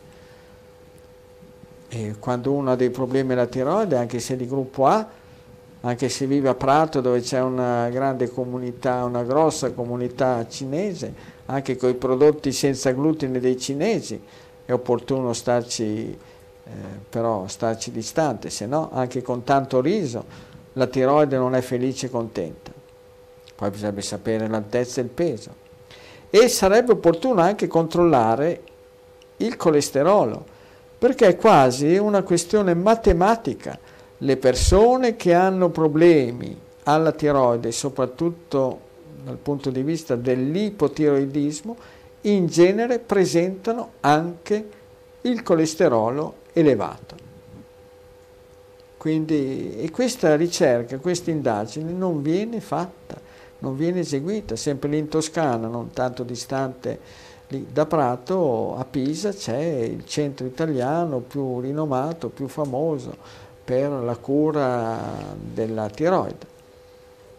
Però non so se hanno mai visto queste correlazioni. Malfunzionamento in genere ipotiroidismo e elevato elevata quantità di colesterolo. Però come le dicevo signora, non so se è la soia. Certamente se lei prende della soia, del latte di soia zuccherato, certo, lo zucchero, ma tra lo zucchero e la soia credo che è molto ma molto più facile, probabile e possibile che sia lo zucchero a creare problemi al funzionamento della sua tiroide. Ok. Senti, qui invece c'è la signora Ernestina che ha un gruppo A dalla provincia di Torino che ha 53, 53 anni. Ehm, gli è capitata un'infezione adesso, un'infezione alle gengive e per questo deve togliere quattro denti. Oh, Quindi esatto. è in attesa dell'estrazione, eh, il dentista gli ha detto che è meglio prendere un antibiotico prima di, lei dice no, ma io non voglio l'antibiotico, se eh, si può consigliare qualche cosa tipo qualche preparato fitoterapico. Grazie. prima di tutto bisogna capire che cosa hanno questi denti che devono essere tolti. È stata colpita dalla piorrea, cosiddetta piorrea. Lei ha scritto un'infezione ah, sotto quattro denti, un'infezione sotto quattro denti. Sì. Guardi signora, facciamo una cosa drastica. Gruppo A non mi ha detto l'altezza e il peso, che in questi casi mi servirebbe per inquadrare meglio la situazione. Faccio una cosa drastica, una cosa drastica, drasticissima, proprio. La carne giusta per il gruppo A, con le uova va bene, il pesce in abbondanza, le verdure, si dimentichi i dolci, zuccheri, latte, derivati del latte, pomodoro, tutto, dimentichi anche tutti i latticini che in teoria le persone di gruppo A potrebbero usare, come ad esempio i latticini ricavati dal latte di capra, se li scordi tutti, corretta igiene dentale, prima di fargli estrarre i denti veda di farsi pulire, ripulire bene, se ci sono poi sacche gengivali e tutto quanto, se i colletti sono staccati, da farsi proprio fare bene una bella pulizia. Il consiglio che le do come fitoterapici, la calendula, ottima pianta, calendula, che tra l'altro la può anche coltivare lei nei vasi, si usano i fiori, la calendula, sì, adesso è l'ora di seminarla, la calendula, e poi la propoli, tinture madre di calendula e di propoli, separatamente le mette, la calendula lo può mettere nell'acqua e poi ingerirla, fa degli sciacqui, la fa passare bene bene in tutta la bocca e invece la propoli va messa direttamente, anche la calendula la, la si può mettere direttamente sotto la lingua, ma la propoli proprio è necessario, è indispensabile metterla direttamente in bocca, perché se lei la mette o su un cucchiaio o in un bicchiere, praticamente si impiastra tutto quanto. Se la miscela con l'acqua va sprecata quasi tutta. Invece questa la tiene in bocca, la fa girare bene dove ci sono i denti maggiormente colpiti e poi vediamo. Però questa infezione sicuramente ha origine da una cattiva e pessima alimentazione. O dolci, o zuccheri, o cacao, o cioccolato, o qualcos'altro. Ci deve essere una motivazione. Quindi il consiglio che le do, prima di perdere quattro denti in un colpo solo, da vedere se si possono salvare. Poi bisogna sapere se sono colpiti da cari oppure se sono colpiti, come le dicevo, dalla parodontopatia per cui i legamenti non tengono più bene e i denti dondolano, ballano come si dice volgarmente e poi cadono. Va bene, dove abita la signora? Non ce l'ha detto? La signora? No, provincia di Torino. Provincia di Torino. Sì. Ok. Eh, qui invece abbiamo Eleonora che ha un gruppo 0, ha 60 anni e scrive per dire, eh, dottor io da 35 anni ho cancellato i latticini e ho risolto tutti i miei problemi, compreso l'asma pesante, però eh, ehm, è sparita l'ipertensione, l'osteoporosi, eh. ho solo un problema, una forte stitichezza. Ho, ha messo a posto tutto, però le è venuta fuori. Va bene, beh, già... È un gruppo zero, anni 60. Sì, e... brava signora Eleonora, bravissima. Intanto ha risolto dei problemi non da poco, sicuramente. Quindi brava e complimenti. La stipsi, allora, la può risolvere Intanto con la famosa e ottima tazza di acqua tiepida al mattino appena alzata e poi stia bene due o tre ore senza mangiare e veda, e veda se le cose vanno, vanno meglio o se migliorano. Poi con un'alimentazione che preveda, abbandoni la frutta totalmente, un'alimentazione che preveda eh, l'uso di determinate verdure, crude, cicorie, radicchi, scarola, adesso che nei campi, negli orti cresce il tarassaco che sta trionfando con queste giornate umide di maltempo e di pioggia, sta sviluppandosi alla grande, tarassaco crudo o cotto, un alimento che può migliorare, migliorare tantissimo la funzionalità intestinale, ci può essere della quinoa ben cotta e stracotta, da non usarla di sera visto che ha avuto dei problemi di pressione, oppure anche il riso integrale ben cotto e stracotto, oppure il pari pari riso integrale rosso, oppure il riso integrale nero, il venere. E, sì, credo che in questo modo possa migliorare la situazione. Dal punto di vista dei preparati fitoterapici potrebbe utilizzare il tarassaco e il carciofo. E se poi, se l'intestino, nonostante tutti questi provvedimenti, ritorna a non volerne sapere di funzionare correttamente, può fare, se sta due giorni senza andare in bagno, all'inizio del terzo giorno, faccia il cristere, come è scritto sul, sempre sul libro La dieta del dottor Mozzi, pagina 134 circa, oramai lo so a memoria, al mattino appena alzata. Poi ci potrebbero essere anche determinate pratiche per dare, dare la possibilità alla, alla muscolatura addominale di aiutare aiutare l'intestino a, a svuotarsi, ad evacuare. Se lei prende un buon libro di yoga dove ci sono determinate posizioni, vedrà che ce n'è una in particolare che ci si mette in piedi, le gambe, i piedi distanziati di un mezzo metro circa, poi dipende da che altezza ha la persona.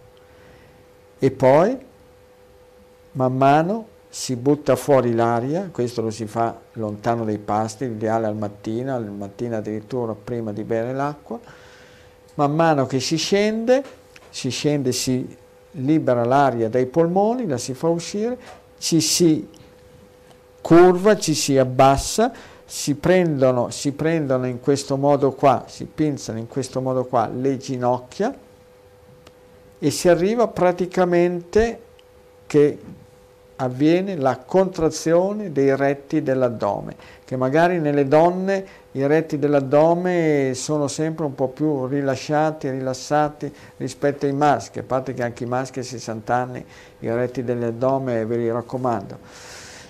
E in questo modo si ha una buona contrazione, contrazione di, di, questi muscoli retti dell'addome, se poi uno guarda leggermente in alto quando è in quella posizione lì, vede che c'è proprio una bella strizzatura degli organi addominali, perché i retti dell'addome ecco, schiacciano gli organi addominali, facendoli in questo modo qua praticamente si può agevolare, migliorare la peristalsi. Comunque, quando l'intestino non funziona bene, vuol dire che c'è qualche problemino di infiammazione. Ci saranno forse in giro ancora gli ultimi carciofi, i carciofi possono essere ottime, degli ottimi ortaggi per vedere di migliorare questa situazione. Carciofi, biete cotte, coste cotte, spinaci. Catalogna, anche le carote cotte, adesso non è più la stagione, ma eh, se no anche la zucca. Eh, la zucca può essere, può essere ecco, di grande aiuto. Stia lontana dai cibi, quelli che già non deve utilizzare latte derivati, però si è già risolto questi problemi che elencava, vuol dire che già li aveva tolti. Attenzione anche al riso bianco. E, e poi, e poi ci saprà dire, vediamo. Se... Mm-hmm. Comunque il riso integrale cotto e stracotto, guardi, io addirittura lo cuocio una volta, sempre come già altre volte ne abbiamo parlato, comunque ripetiamola. Un bicchiere di riso integrale, lo si sciacqua bene facendo debordare l'acqua.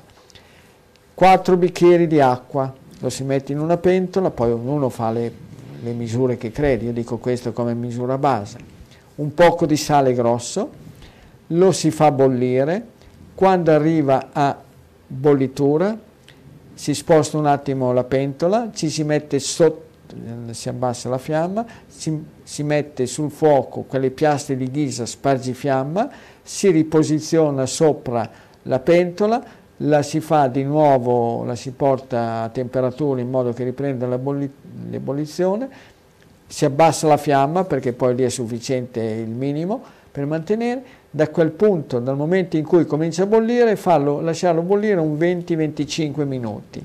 Bene, quando bolle 20-25 minuti si spegne il fuoco, si lascia sulla piastra ben coperto il riso integrale. Bene, già così se lo masticate riuscite a mangiarlo decentemente bene, perché se voi lo fate bollire anche un'ora di fila, spegnete, poi lo mangiate, il riso integrale duro e straduro.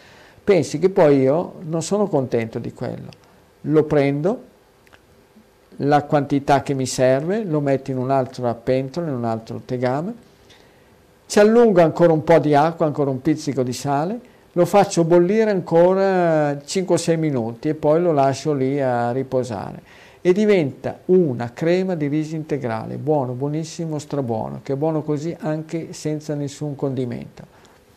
E devo dire che è un, un rimedio stupendo.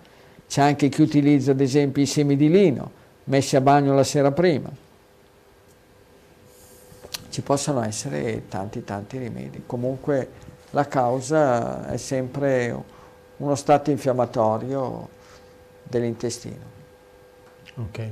Piero, intanto salutiamo Andrea che ci segue dal Canada, da Ottawa in Ontario. Dice salutatemi perché per me sarà molto difficile una volta venire a trovare il dottor Mozzi perché essendo lui in Canada a Ottawa, però ci segue in diretta, quindi ciao Andrea. E poi hai parlato del Tarassaco e Marco, che ha 39 anni, un gruppo A, scrive io lo raccolgono in campagna e ne vado ghiotto, è ottimo con un po' di aglio salta saltato. Allora facciamo l'angolo della fitoterapia, del Tarassaco, ne hai parlato sì, prima sì, di un attimo. Adesso... Lui ne, ne scrive sì, così. Certo, certo, Tarassaco va, va, bene, va benissimo, la sua stagione adesso, adesso e poi l'autunno, perché poi eh, quando comincia ad andare in, insieme, adesso il fiore Tarassaco è quel giallo, chiamato no? dente di cane, perché la foglia, la foglia ha tutte le, le, dentature come se fossero denti, i denti dei cani. Attenzione a non confondere con la crepis, perché comunque il tarasso con la foglia lucida, sotto e sopra, la crepis invece è un po' lucida sopra, ma sotto è un po' eh, diciamo ruvidina e un po' pelosetta. La crepis si fa cotta e invece il tarassaco si, si può mangiare sia crudo che cotto. E, bene, poi quando comincia a sviluppare il fiore, già eh, così non è proprio il massimo, però può andare ancora bene. Il fiore è praticamente quella specie di sfera color, color sole, ecco, color giallo, giallo vivo. E poi eh, quando comincia a sviluppare i semi, poi diventa, la foglia diventa dura e allora non è più tanto valido. Dopodiché Passa l'estate, arrivano le piogge autunnali e il tarassaco riesplode e allora si può andare avanti ancora un altro mese. Se no potete prendere, lo raccogliete, adesso lo fate scottare, ecco, in neanche tanta acqua, poi lo, lo togliete, lo, vi fate delle vaschette o delle pallottole mescolate, le mettete nel freezer e poi ve lo mangerete ve lo mangerete cotto in quel modo lì. Buono, buonissimo, un sì. regalo della natura. Adesso, adesso, è la stagione delle cose verdi, infatti se andate a vedere negli orti, negli orti non c'è un bel niente, ci sono le cose che rispuntano dall'anno scorso, le biete, le coste, gli ultimi porri i sopravvissuti, le verze oramai, quelle che sono rimaste, se non le avete mangiate stanno andando in semente, ci potrebbero essere le cime di rapa, ci potrebbe essere le ultime carote che però cominceranno a rispuntare per andare in semente, la cicoria, soprattutto la cicoria spadona, quella che ha la foglia lanciolata, bel verde scuro, che rispunta dall'anno scorso, perché le cose che si sono piantate adesso, poi con questo freddo cosa volete che venga? Già tribolano a venire su queste cose che erano lì dall'anno scorso, basta. Poi c'è appunto, appunto il tarassaco spontaneo, le ortiche spontanee. Le ortiche gruppo A, B, AB, lo zero, da non eccedere, da non esagerare, non sono al massimo. Le ortiche ottime, frittate con le ortiche, minestre, minestrone con le ortiche, risotto con le ortiche. Bene. Poi quest'anno sono anche in ritardo gli asparagi, ecco, per cui con questo freddo stanno lì fermi sottoterra. Quindi affidatevi, la natura dice che le verdure dominanti, predominanti in primavera sono quelle verdi, ricche, ricchissime di clorofilla. Presto, seguite, seguite la natura, fuori, all'aperto. Adesso però ti faccio ah. il puntiglioso. Eh. Il tarassaco hai detto come mangiarlo, crudo, cotto, eh, però eh, le Taglia proprietà? Tagliato. Cioè. Beh, il tarassaco è un grosso depurativo, un grosso depurativo del fegato, ha proprietà anche diuretiche, ha proprietà lassative, quindi sì, sì, ma soprattutto è una pianta per eccellenza depurativa, depurativa e lassativa. E va bene per tutti? Sì, sì, il tarassaco non mi è mai capitato, non mi è mai capitato di vedere persone intolleranti al tarassaco. Oddio, ci sono persone che magari hanno il problema opposto alla signora, ossia che invece che avere la stipsi hanno magari problemi con il morbo di Crohn, uh, rettocolite, colite ulcerosa e via dicendo, che devono stare attenti al tarassaco cotto, perché il tarassaco cotto li può scatenare proprio degli attacchi diarroici. Ok. Piero, andiamo un attimo in pubblicità e torniamo certo. subito. Sì. Un minutino, siamo subito qua. Cerchi un'alternativa ai soliti gusti? Allora il fruttarolo è il posto giusto per te. Farine di legumi, amaranto, miglio, grano saraceno, quinoa e molto altro. Prodotti naturalmente senza glutine, ma anche senza latticini o lieviti. Se anche tu credi fortemente che la salute inizia dal cibo, vieni a trovarci. Siamo a Pianengo, Cremona, in via Roma 13. Sul web negozio.ilfruttarolo.it o arriviamo noi a casa tua con comode spedizioni in tutta Italia. Sabato orario continuato dalle 8 alle 18. Siamo arrivati alla telepromozione della primavera. Si ha voglia di rinnovare la casa, ma soprattutto si ha voglia di riposare bene. La parola materasso a cosa vi fa pensare? Al dormire, al riposo. Materasso uguale salute. Materasso uguale stare meglio e la soluzione è solo una, la Mondoflex. Noi ci siamo specializzati nel farvi riposare bene. Materassai non ci si improvvisa da un giorno all'altro, ci vogliono anni e anni di esperienza. Approfittate delle nostre promozioni, al benessere non si rinuncia. Venite alla Mondoflex, troverete le novità a prezzo di lancio e con la carta oro un ulteriore 10% di sconto anche sulle promozioni. Venite alla Mondoflex perché il miglior risparmio è la qualità. Vi aspetto!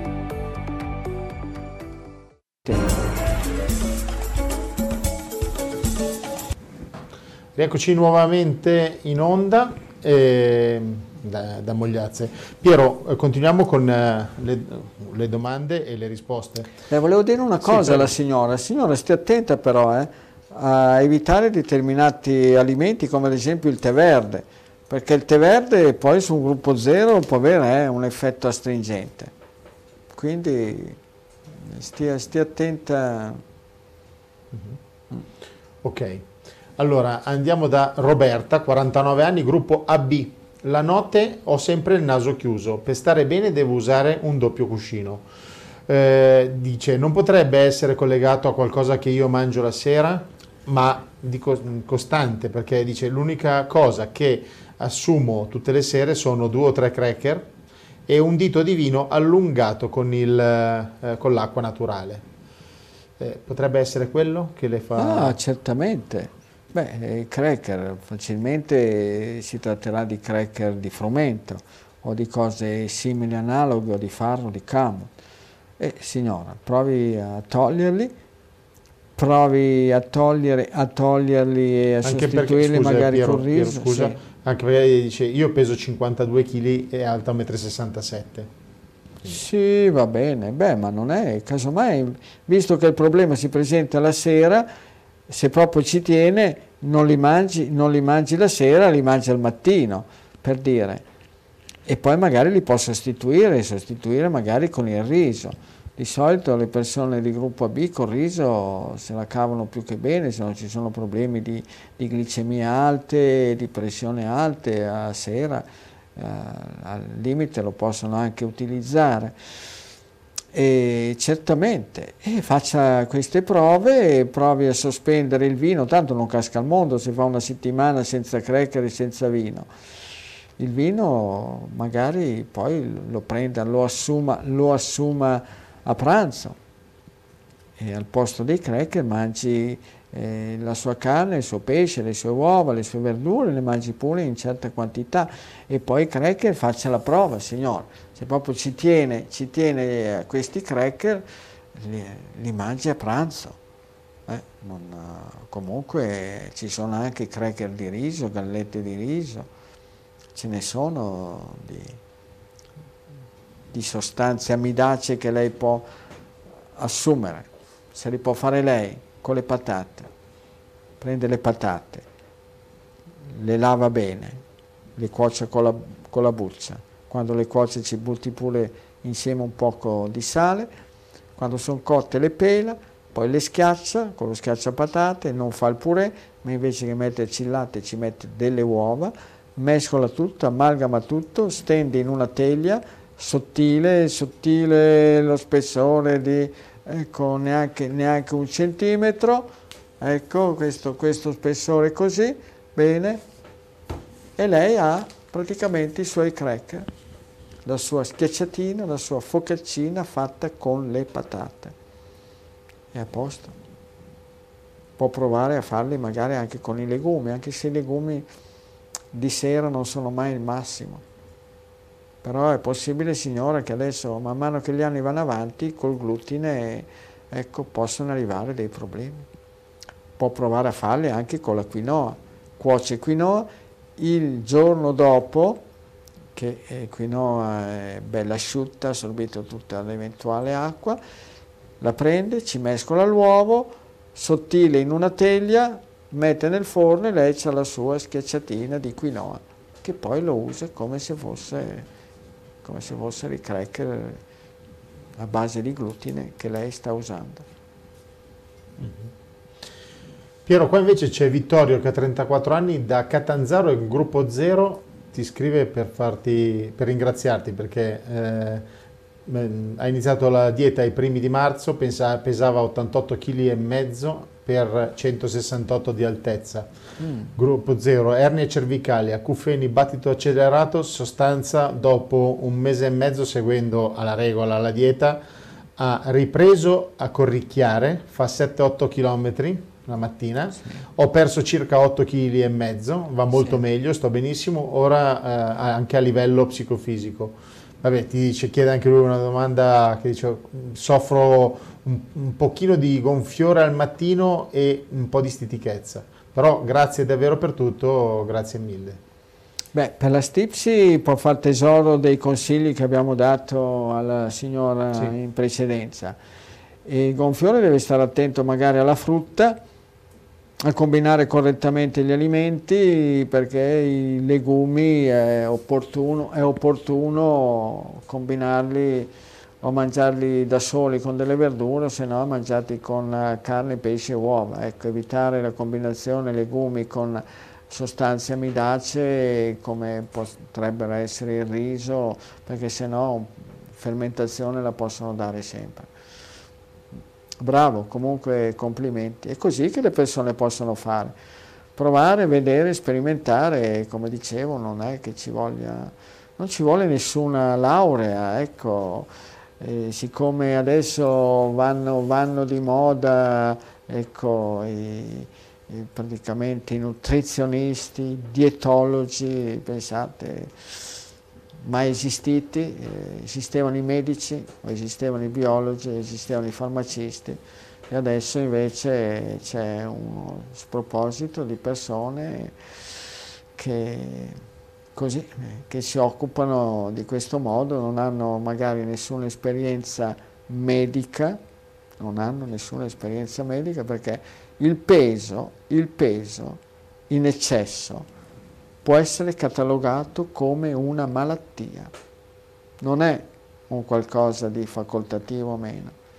Il peso in eccesso è una malattia e quindi sarebbe opportuno e meglio che se ne occupassero almeno almeno sì, sicuramente i medici almeno almeno biologi o tutto il più anche farmacisti e poi invece per chi ha delle, degli studi non abbastanza quali, qualificati e soprattutto dell'esperienza qualificata perché guardate che l'esperienza vale tantissimo e come se vale tantissimo.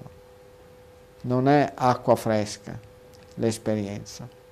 L'esperienza, e visto che stiamo parlando di un qualcosa, quando si parla della salute degli esseri umani, parliamo di un qualcosa in cui non esiste la verità assoluta, non esiste la scienza esatta lo possiamo vedere no? anche adesso in, con questa situazione, con questa emergenza di questo coronavirus, Covid-19, SARS-CoV-19, l'esperienza che manca. Ci sono tanti, tanti, tanti che parlano, che si buttano a capofitto a dare spiegazioni, interpretazioni di qua, di là, si... e alla fine ci siamo ancora dentro, ci siamo ancora dentro. Anzi, più ci sono persone che parlano e meno si viene a capo del problema. E invece se ci fossero persone che usano il cervello, l'intelletto e fanno tesoro della esperienza, della conoscenza e che accumulata diventa esperienza, bene, credo che ce la si potrebbe cavare, anzi forse ce la saremmo quasi cavata con largo anticipo, ci saremmo potuti proprio tirare fuori alla grande già da tempo. Però niente, è così. E noi non possiamo fare un bel niente, non siamo detentori di nessun potere. Ok. Eh, la signora Marcella invece che si scrive da Stradella, provincia di Pavia, 12 giugno 65, gruppo B, chiede, oltre al digiuno, cosa consiglia il dottore per fare una buona detox?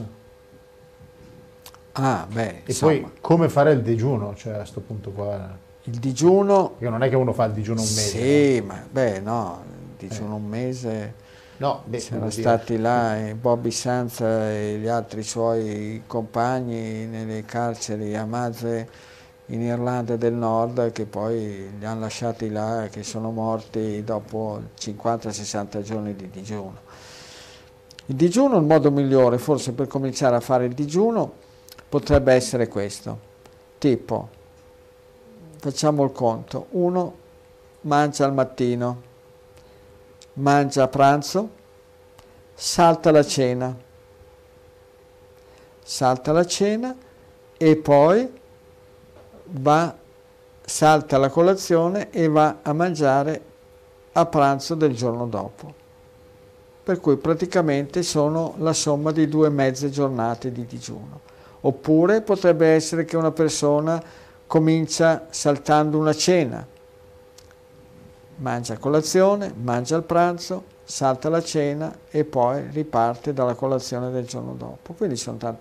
Poi dipende che problematiche una persona presenta, che tipo di malattie una persona presenta. Se no un rimedio valido, validissimo, efficace, efficacissimo è quello del bagno di vapore, quelle saune, quelle saune che praticamente eh, la persona ci entra, sono fatte da strutture ecco, metalliche con il rivestimento, con il telo, probabilmente in PVC e roba del genere, c'è uno strumento, una pentola a pressione modificata che ha una serpentina al suo interno e ci si mette l'acqua, questa si scalda, produce vapore, ci surriscaldiamo, ci sono delle tecniche valide, validissime. Comunque sul libro si può guarire, sul libro si può guarire, ecco viene, si parla eh, apertamente, chiaramente cosa fare, cosa fare per, eh, come fare questi bagni di vapore quindi uh, lo, potete, lo, potete, vedere, valutare, il bagno, di, il bagno di vapore è proprio uno strumento validissimo, io stesso l'ho sperimentato quando ho avuto dei problemi, ormai sono passati quasi 30 anni, proprio è che non, forse non è facile trovare degli strumenti molto molto validi, non è, non è diciamo così, eh,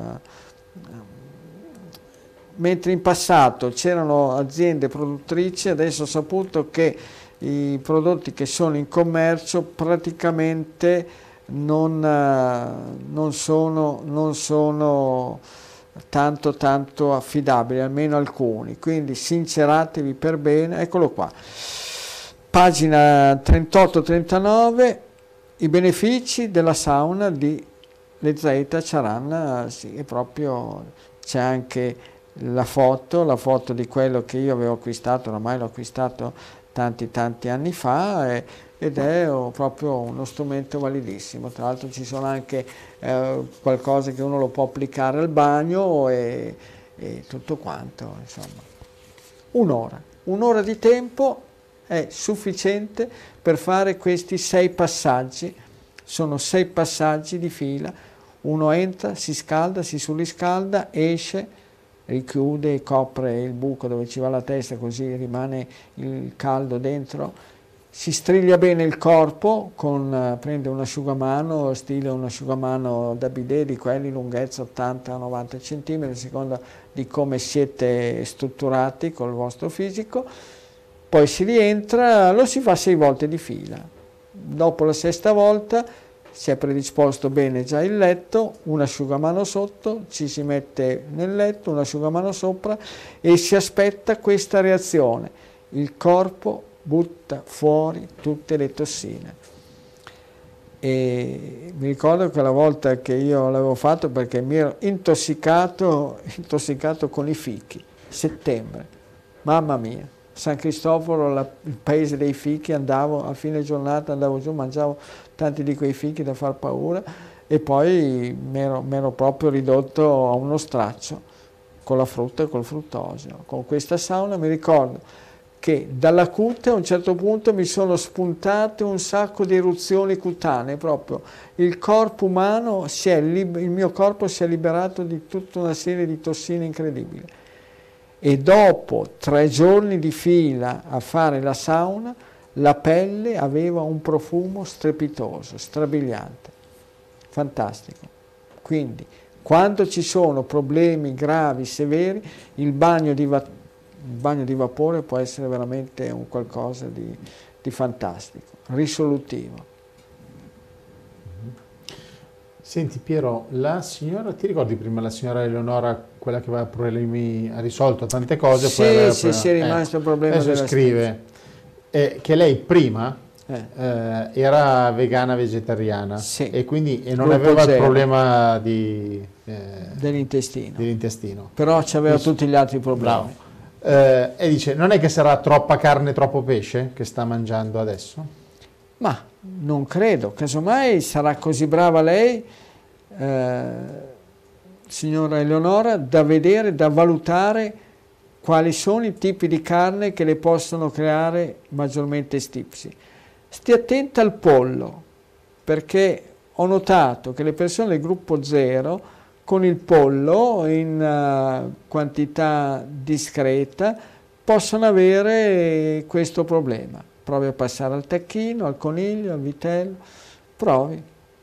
Poi ci saprà dire la volta prossima come, come ha funzionato, con tutti i suggerimenti che le abbiamo dato, da vedere come sarà.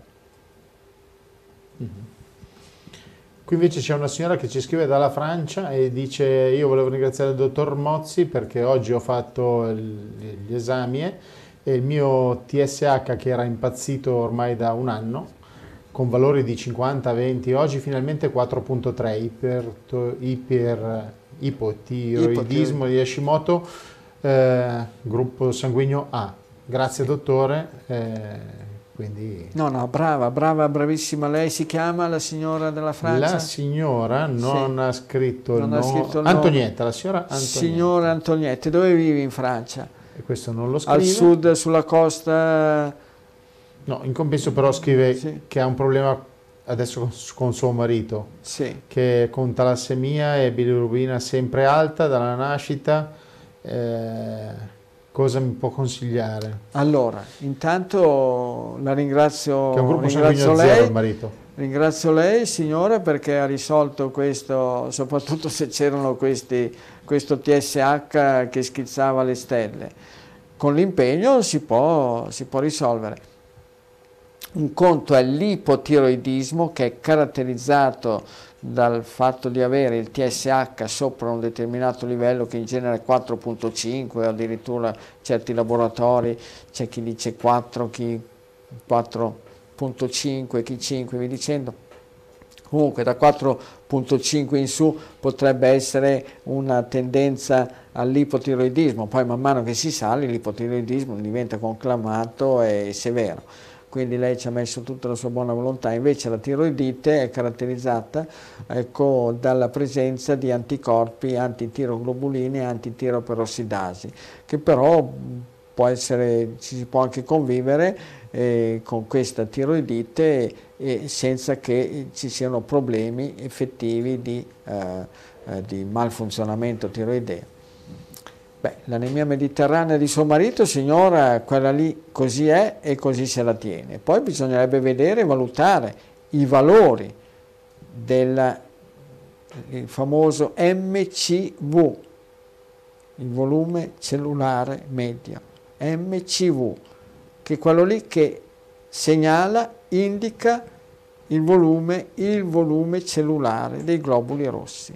E in base a quel valore lì ecco, si può fare, stabilire l'entità della, della microcitemia o dell'anemia mediterranea, che però essendo un fatto genetico è ben difficile che uno lo possa risolvere del tutto. Però uno può migliorare, perché un conto è avere l'MCV ad esempio sotto il 60, tenete conto che il valore normale va da 80 fino a 95-96, quindi da vedere se questo valore è sotto i 60, la storia comincia a diventare un po' seria. Se invece si avvicina al 65 o 66, meglio ancora, vuol dire che bene o male è arrivato al livello in genere giusto per le persone che presentano questa problematica genetica di avere la microcitemia o eh, malattia, sì, anemia mediterranea. E, e poi invece l'altro problemino che aveva, qual era? Il marito, però il marito bisogna vedere se lui ci mette buona volontà e voglia, ecco. Quindi non... L'altro problema del marito qual era? Eh, non, che mi è, non che me lo ricordo, è, stavo leggendo altre... Mi sono concentrato Vabbè, dopo, magari dopo sì. lo riprendiamo. Sì, mm. certo. Eh, passiamo oltre, c'è, qua, c'è la signora Manuela che è un gruppo 0, 48 anni, pesa 63 kg. Quanti, anni, se... quanti anni ha? 48, 48. gruppo 0. Sì. Pesa 63 kg, alto 1,63 m. Ho risolto molte eh, cose, tra cui il riflusso gastrofagio eh, con l'alimentazione, eh, però mi è rimasto un piccolo problema, un problema con le verdure. Qualsiasi verdura che mangio mi si gonfia nella pancia e ovviamente sto male. Ho i calcoli alla cistifeglia e davvero non so cosa mangiare. Non introduco cereali, non introduco il latte e i derivati. Non digerisco nessun tipo di pesce, neanche il salmone se mangio poche verdure dice come faccio a assumere i sali e i minerali? Ovviamente mi viene sete e mi hanno detto che il tarassaco non va bene per chi ha i calcoli alla cistifeglia perché li smuove. È vero? Grazie. Ma più che il tarassaco, come, abbiamo, come abbiamo già detto questa sera, è il carciofo che può creare dei problemi a una cistifeglia che non c'è più per via dei calcoli, oppure perché ci sono dentro dei calcoli. Oppure le crucifere possono creare dei problemi quando si hanno calcoli alla cistifeglia. Per crucifere intendo i cavoli eh, vari di vario tipo, tipo verze, broccoli, cavolo cappuccio, ecco, deve, devono le persone che non hanno più la cistifeglia o che hanno calcoli alla cistifeglia devono stare attenti cruci, alle crucifere. Però non lo so signora, se tutte le verdure le creano dei problemi, le provi a una a una, crude o cotte. Provi intanto le cicorie, perché sicuramente le lattughe le possono creare dei bei problemi. Quindi le lattughe, se proprio vorrà provarle quest'estate, quando le trova negli orti, ecco, quindi che non crescono nelle serre, che sono coltivate, forzate che, e che subiscono trattamenti e concimazioni decisamente che non sono mai il massimo della correttezza per quanto riguarda la biologicità. E proverà appunto cicoria, radicchio, scarola, poi proverà, proverà a vedere le carote crude o cotte, proverà a vedere le barbabietole rosse, proverà le bietole coste, gli spinaci forse come le crucifere, come i carciofi, è meglio, anche se la cistifella c'è, però se è piena di calcoli potrebbero creare dei problemi, e poi vediamo, poi proverà con gli zucchini, mi sembra strano che gli zucchini le creano dei problemi, proverà con i fagiolini, i cornetti e vediamo, sicuramente dovrà stare attenti a cipolla, lillace, cipolla, ali e porri, ma li provi a una a una, o crude o cotte a secondo del tipo di verdura. Ok. La signora prima della Francia ha riscritto, dice, il problema di mio marito era la bilirubina ah, alta. già, già, già, ecco, la bilirubina alta Ecco, se mi avesse fatto sapere il valore della, della bilirubina, bilirubina sopra il 2 o sotto il 2, o addirittura sopra addirittura anche il 3. La bilirubina alta può essere anche questa una caratteristica che è una forma eh, neanche tanto di malattia, ma di, proprio una caratteristica eh, genetica, a parte che si può migliorare tantissimo. Per cui ci sono persone che presentano questa storia qua. I valori, gli altri valori che riguardano la funzionalità del fegato, come ad esempio le transaminasi, le gamma GT e via dicendo, sono a posto. Però la bilirubina si presenta alta. Questo potrebbe essere indice di una malattia, ossia del cosiddetto morbo di Gilbert. Morbo di Gilbert caratterizzato da questa forma qua di bilirubina alta. Per quello che io ho potuto vedere e che ho visto tante persone anche migliorarlo nettamente, che se anche erano sopra il 2 hanno fatto scendere questo indice della bilirubina, che poi la bilirubina c'è la bilirubina totale, poi c'è la diretta e indiretta. Quando fa gli esami, signora, dica a suo marito di richiedere sempre bilirubina totale e frazionata. In genere sono i farinacei, neanche tanto i dolci di zuccheri, ma gli amidi. È l'amido che probabilmente, probabilmente fa sì che l'epatocite, ossia la cellula epatica, che ha come se avesse due, due fronti, come se fossimo in questa stanza dove c'è una porta da una parte e una porta dall'altra. Da una porta praticamente le cose vengono riversate nel sangue, dall'altra porta vengono riversate nella corrente della bile, nei dotti biliari. Per cui se riceve un comando sbagliato, che cosa fa l'epatocite? Invece che riversare la bile che produce nella corrente che poi va a finire nella cistifeglia, la riversa nella corrente del sangue. Per cui una persona si trova una quantità di bilirubina maggiore di quella che dovrebbe essere se la ritrova nel sangue.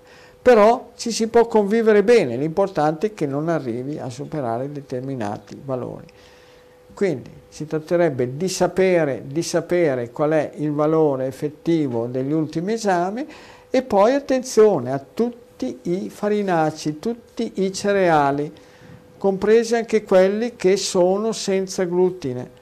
Quindi non solamente i cereali col glutine che in genere sono i maggiori responsabili del Gilbert, ma anche il riso, il miglio, sicuramente il mais, visto che è un gruppo zero, è meglio che ci stia distante, lo stesso il sorgo, parente strettissimo del mais, invece magari può andare più d'accordo con eh, quinoa, con grano saraceno, con amaranto.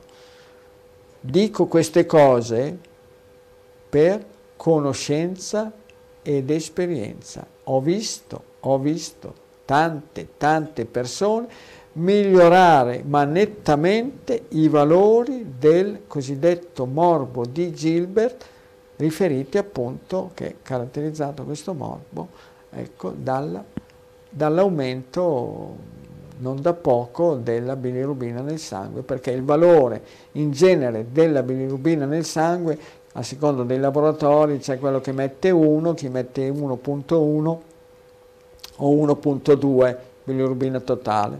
Oltre il 1.2 in genere non ho mai visto un laboratorio che indicasse 1.3.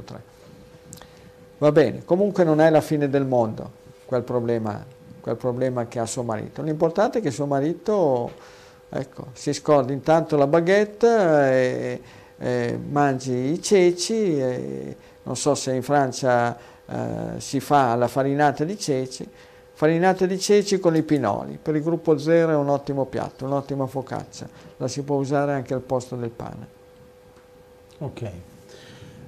Signora Sara, 46 anni dal Canton Ticino, che è un gruppo A positivo, soffre di cervicale, mi prende un lato con dolori molto forti e ho anche problemi con eh, lombalgia e, il collo del fem- e, e al collo del femero, femore. Eh, non riesco più a mettere le gambe incrociate, grazie dottor Mozzi, spero di incontrarla presto. E il Canton Ticino dove? Non eh, ce lo dice? Adesso ce lo scriverà. Lugano, Lugano Bella, da dove?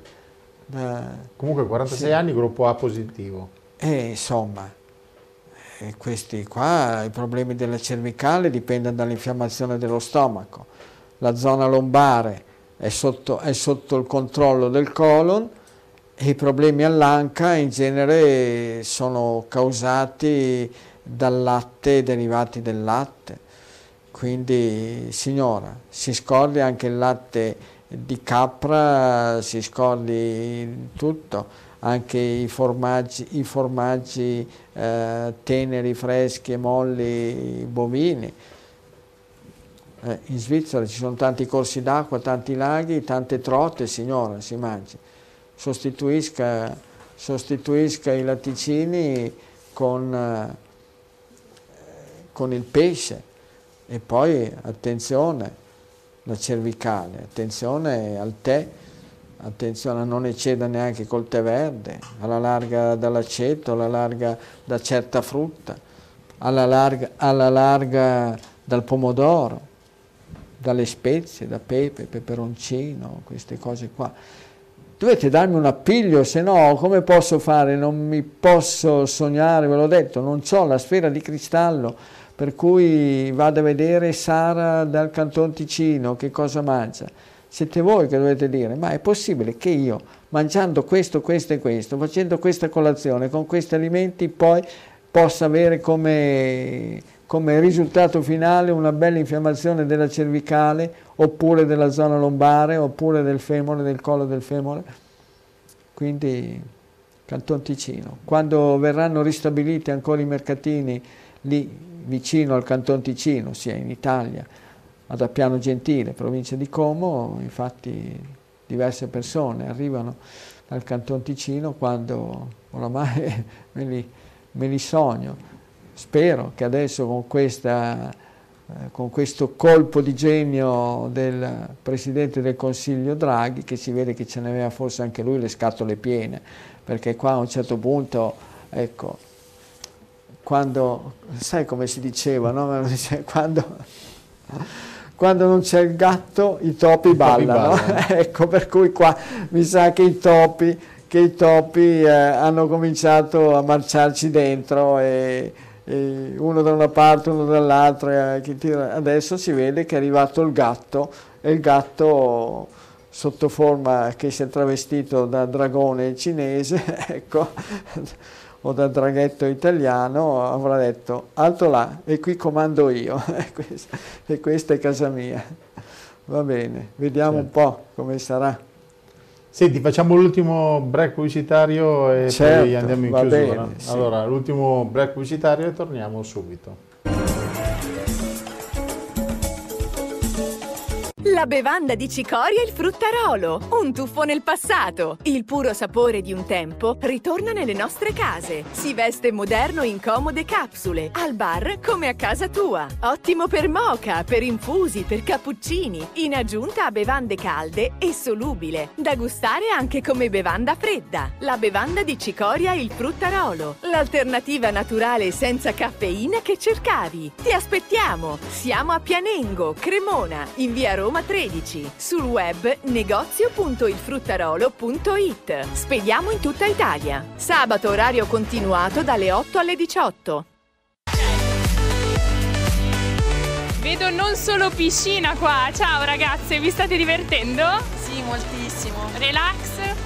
Relax in piscina, adesso nell'idromassaggio, fantastico attorniato dal verde. Non potremmo chiedere di meglio sia per eh, ragazzi della nostra età sia per famiglie con bambini. Noi siamo qua già da un mesetto e devo dirti che insomma è molto bello. Poi tra l'altro è un bel ambiente, ci sono belle passeggiate da fare, la piscina. Innanzitutto sono case belle, comunque con tutti i comfort curate bene. E poi c'è una bella montagna, ci sono tante passeggiate da fare, i bambini si divertono. Avete comunque un'assistenza 24 ore su 24? Assolutamente sì. Hanno messo anche le bici elettriche riusciamo a fare anche delle pedalate, ottimo. Eh, lo consigliereste quindi ad amici, parenti? Sì, sì, assolutamente.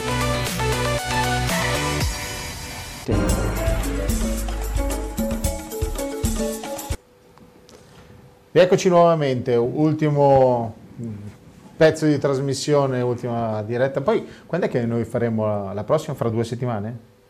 Eh sì, vediamo, no, così festeggiamo. Sai che facciamo tutti, il momento liberi, di riunione tutti con liberi, tutti, facciamo, no? Io, te se e bel tutto tempo facciamo qua sull'Aia Mogliazza. Dove vuoi? facciamo dove vuoi. Così finalmente arriveranno, arriverà Paola, arriverà Claudio, l'hanno, Cristina. L'hanno, l'hanno scritto, eh? Hanno scritto, ah, ma perché non lo fate fuori? Va bene. Chi è che facciamo fuori? No. diciamo che... Poi dobbiamo mettere un filo per prendere la rete se non arriva il wifi. No, no, perché sai, qua con le storie che come viaggiano adesso qualcuno viene, viene in mente di far fuori. Eh, vabbè, di far fuori non si sa bene che cosa o chi. sì, appunto. Va bene. Senti, c'è questo messaggio qua della signora Alexia 51 anni, Genova, operatrice ecologica, gruppo A. Dice, io mi alzo alle 4.30 del mattino, vado a dormire alle 21.30, dal 2018 seguo il regime alimentare al 100% e lo rispetto al massimo, ho perso 12 kg, sono molto contenta, dovrei scendere ancora qualcosa, un pochino credo, il problema è che proprio non riesco, eppure eh, rispetto la, diega, la dieta. Mm, non è che il dottore mi può dire qualcosa, grazie, complimenti e per quello che fate, per tutti i consigli che date, i consigli da questo signore Vabbè, qua. Io cerco Alexia, di fare Alexia da Genova, tante cose belle. Intanto Genova con tutto il pesce che c'è è a posto. Stia molto molto attenta anche ai cereali adatti al gruppo A come riso, miglio, mais. Anche con quelli, ecco, il peso è difficile che scenda come dovrebbe. E poi con tutte le belle salite che ci sono a Genova, signora, è a posto, Genova è l'ideale. Ho fatte in bici, ho fatte a piedi, mamma mia. Eh, andare su a Regina e da altre parti, eh, presto, correre, saltare, ballare. Adesso si aprono presto tutti quanti a recuperare tutti i balli, tutti i balli che la gente si è persa. E no, dolci, zuccheri e farinacei tutti, perché non solamente quelli con il glutine, i latticini li ha già tolti, migliorare col pesce I legumi, di solito le persone di gruppo, di gruppo A con i legumi se la cavano più che bene e le verdure e poi vediamo. Comunque non so quanti chili dovrebbe perdere ancora, in ogni caso adesso che si va verso la bella stagione dove magari è più facile, è più facile fare movimento e poi se finalmente lasceranno le persone libere come eh, sono state programmate, eh, messe al mondo o create da qualcuno o venute per caso al mondo, siamo stati programmati per vivere all'aperto, liberi come tutti gli esseri viventi. Non è mai esistita una storia di questo genere qua, di questo tipo, la gente chiusa in casa. Cose, cose veramente, eh, mamma mia, lasciamo perdere, se no appunto viene voglia di fare qualcosa di non tanto... Va bene, andiamo tanto. avanti. allora, Francesco di 63 anni di Crema, dice io seguo la, la, dieta, però sono gruppo zero, però gli è stato diagnosticato, l'ha scritto 100 volte, quindi dobbiamo leggerlo per forza sì. perché sennò poi sembra che... Eh, mi è stato diagnosticato un adenoma prostatico. Cosa devo ulteriormente evitare? Gli anni e quanti sono? 63. Sì. E se ci sono delle erbe che mi possono dare una mano, un aiuto. E che lavoro Grazie. fa di bello? Questo non l'ha scritto, non ha scritto 100 volte che ha questo problema qua. Mm. Eh, adenoma prostatico, oddio, ci si può convivere bene l'adenoma, con l'adenoma prostatico, certamente è tra le cose che possono scattare. E, uh, quando gli anni man mano si inoltrano, quando vanno avanti. Poi bisogna vedere se li comporta determinati disturbi come eh, problemi, problemi, urinari, eh, quando si alza al mattino eh, c'è un po' di difficoltà nella minzione, se si deve alzare di notte, sono tutte cose che, che bisogna valutare. Credo che latte derivati del latte ecco, sia opportuno tirarli via, deve stare attenta anche al vino e agli altri alcolici, deve stare attento anche all'eccesso di semi oleosi perché anche un eccesso di noci, nocciole, mandorle e via dicendo potrebbero eh, far scattare una forma infiammatoria.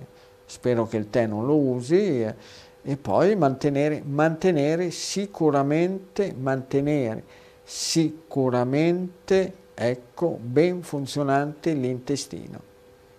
Questo qua è una cosa fondamentale perché l'intestino infiammato il colon infiammato e poi l'infiammazione si può scaricare a livello vescicale a livello prostatico. Quindi deve, deve, sicuramente stare molto attento a queste cose qui.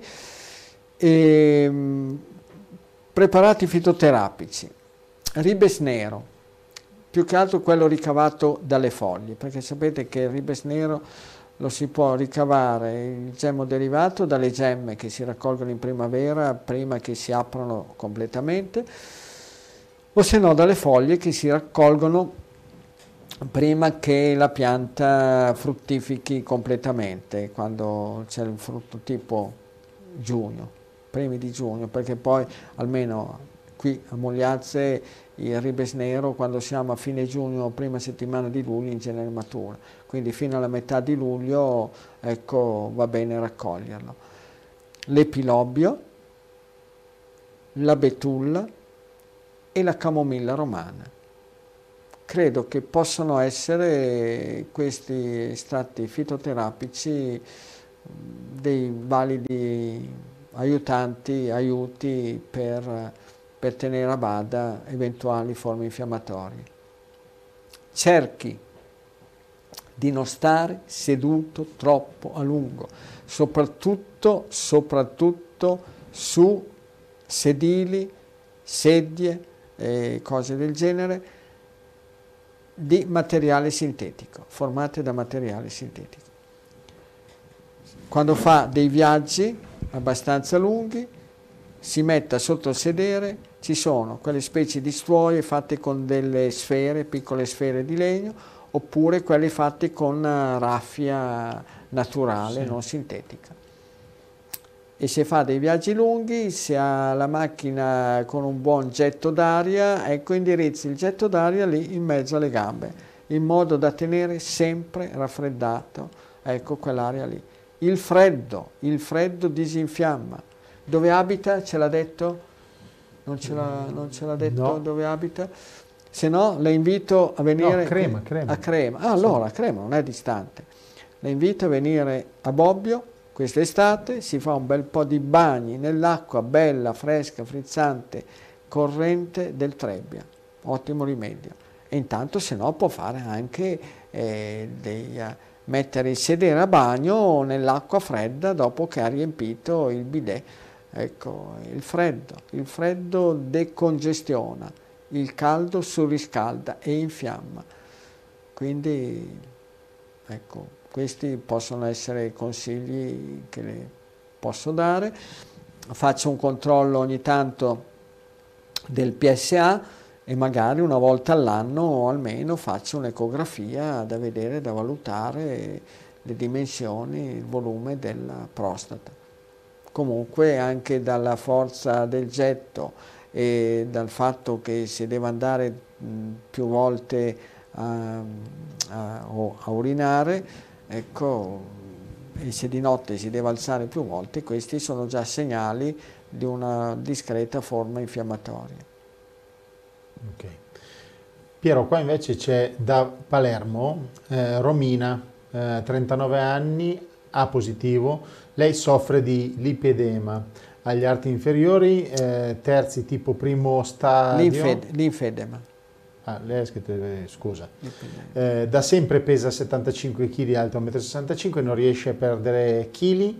Eh, vabbè, poi chiedeva, eh, adesso ha un, un nutrizionista che le ha consigliato di fare un'alimentazione chetogenica, ma lei chiede anche per sua figlia che ha 9, anni, è un gruppo A positivo, 134 cm di altezza, pesa 38 kg e dice ha sempre nella lingua la cartina geografica con dei cerchi di colore più scuro rispetto al colore della lingua.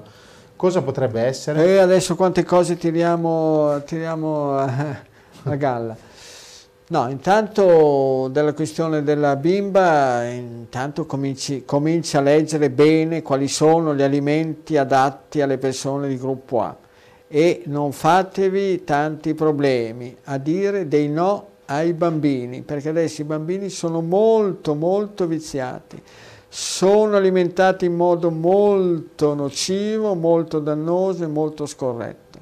Quindi alla larga da dolci, dolci cremosi, gelati, cioccolati, cioccolata al latte, salumi, cose, cose del genere. E lei invece, signora, a Palermo, il pesce, il pesce, pesce, legumi e verdure, se c'è un linfedema, perché anche se mangia dei cereali che sono adatti in teoria alle persone di gruppo A, se lei mangia il riso, ma anche col riso lei può andare incontro a questa ritenzione di liquidi. Eh, E anche con la frutta, ma è ben difficile che lei ci, ci vada incontro ecco, se utilizza invece il pesce, legumi e verdure. Quanti anni ha la signora? 39. 39. E attenzione, perché anche se per caso lei signora stesse usando la cosiddetta pillola, ossia la pillola anticoncezionale, anche la pillola potrebbe essere tra i responsabili di questo suo problema.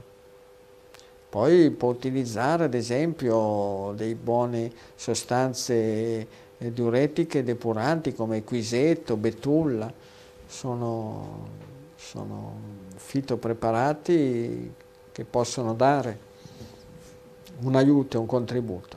Però signora, stia distante da, da tutti, per adesso, da tutti i cereali e farinacee. Ma tanto lo vedete, lo vedete con gli alimenti che abbiamo detto prima, la dieta chetogenetica potrebbe anche andare bene, però non le dicono con quali, con quali alimenti viene portata avanti, perché potrebbe essere portata avanti con degli alimenti proteici adatti alla signora. Però se invece vengono portati avanti, ad esempio, con delle proteine derivanti dai bovini, non vanno già bene, ma anche da, eh, da altre, da altre, eh, da altre, con altre proteine animali o con determinati tipi di pesce non adatte. dipende tutto. Il concetto della dieta chetogenetica sono, si basa su dei concetti che ritengo validi e che però non prende in considerazione che ci possa essere una diversità nella tolleranza, nella tollerabilità tra un gruppo sanguigno e un altro rispetto ai vari alimenti. La differenza, ed è fondamentale, perché ho visto persone fare la dieta chetogenetica che però alla fine non risolvevano i problemi, proprio perché introducevano proteine derivanti, derivanti da uh, praticamente animali che non riuscivano a tollerare, che non potevano tollerare bene. Va bene, poi okay. ci saprete dire, prossimamente okay. vedremo. Senti, qua c'è un signore, Luigi di 45 anni, che è un gruppo A, che dice a me capita spesso, soprattutto nel pomeriggio, di avere delle vampate di calore sulla faccia, la faccia bollente, come se avessi la febbre ma non ce l'ho. dice, cosa potrebbe essere? 45 è quello che mangia a pranzo. Quando arriva lo sblocco della digestione, arriva la vampata. Di solito le vampate ce le hanno le donne quando arriva la stagione della menopausa.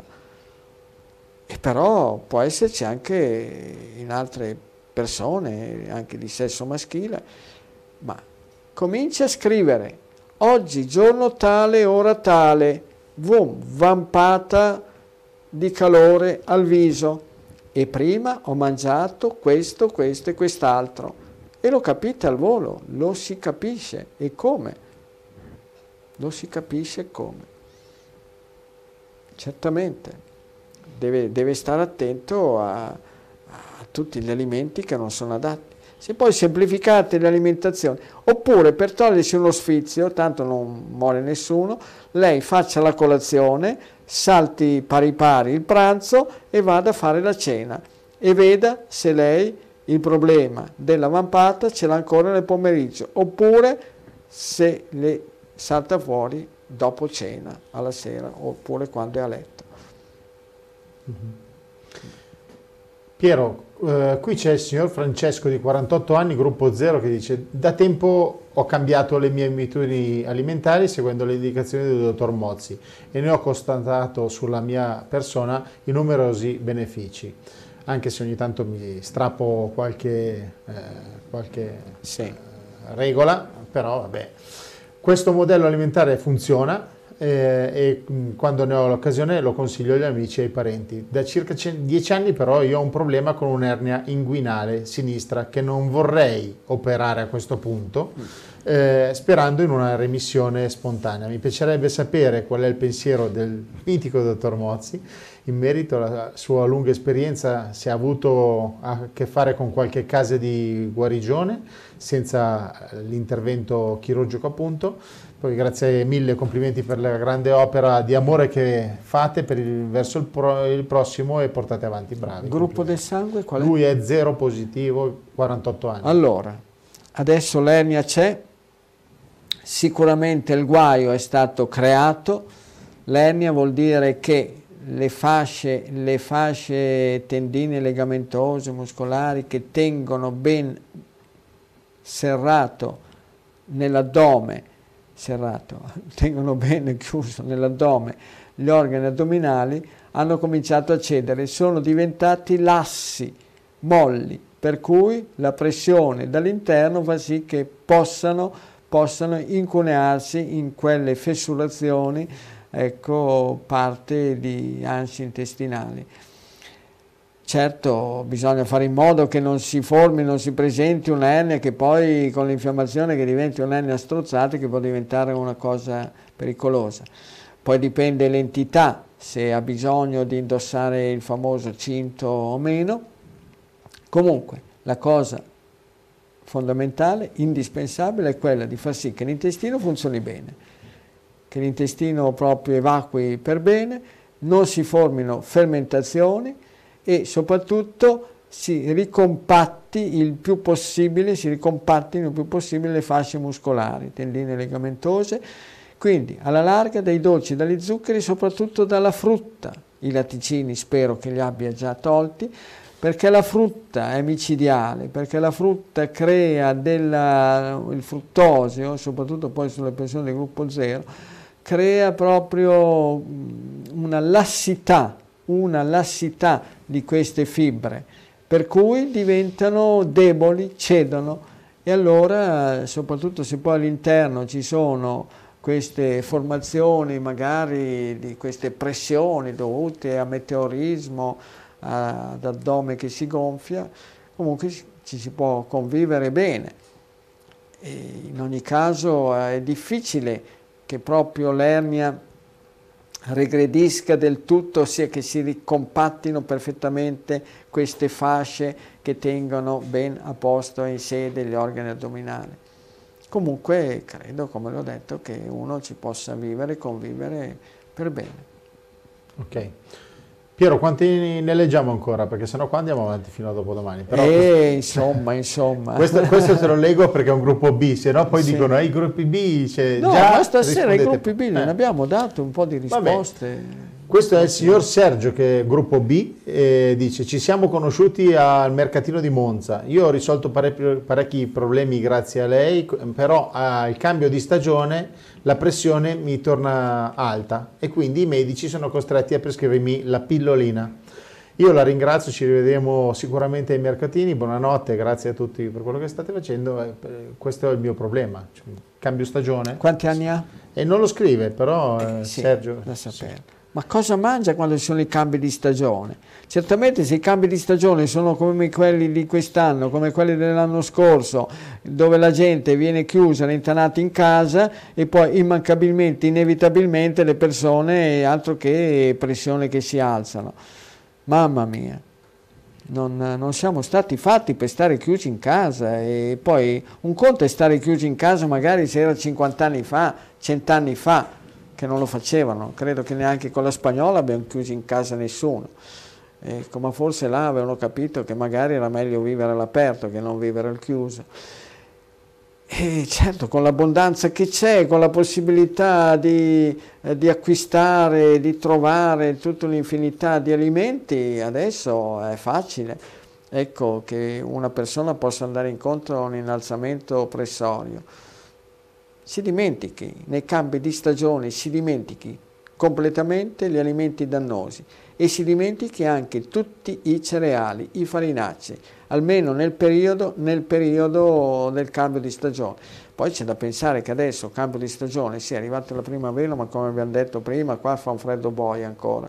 Poi magari il cambio di stagione arriverà da maggio in avanti.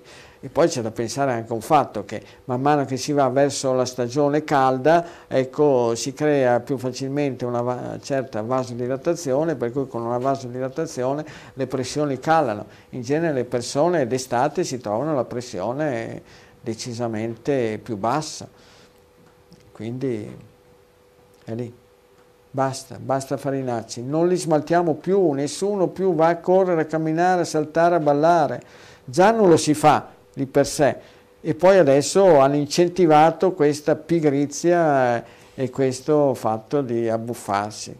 Sono aumentate tantissimo le problematiche, le problematiche del, del sistema nervoso, le problematiche metaboliche, ma veramente è stato creato un, casino poi.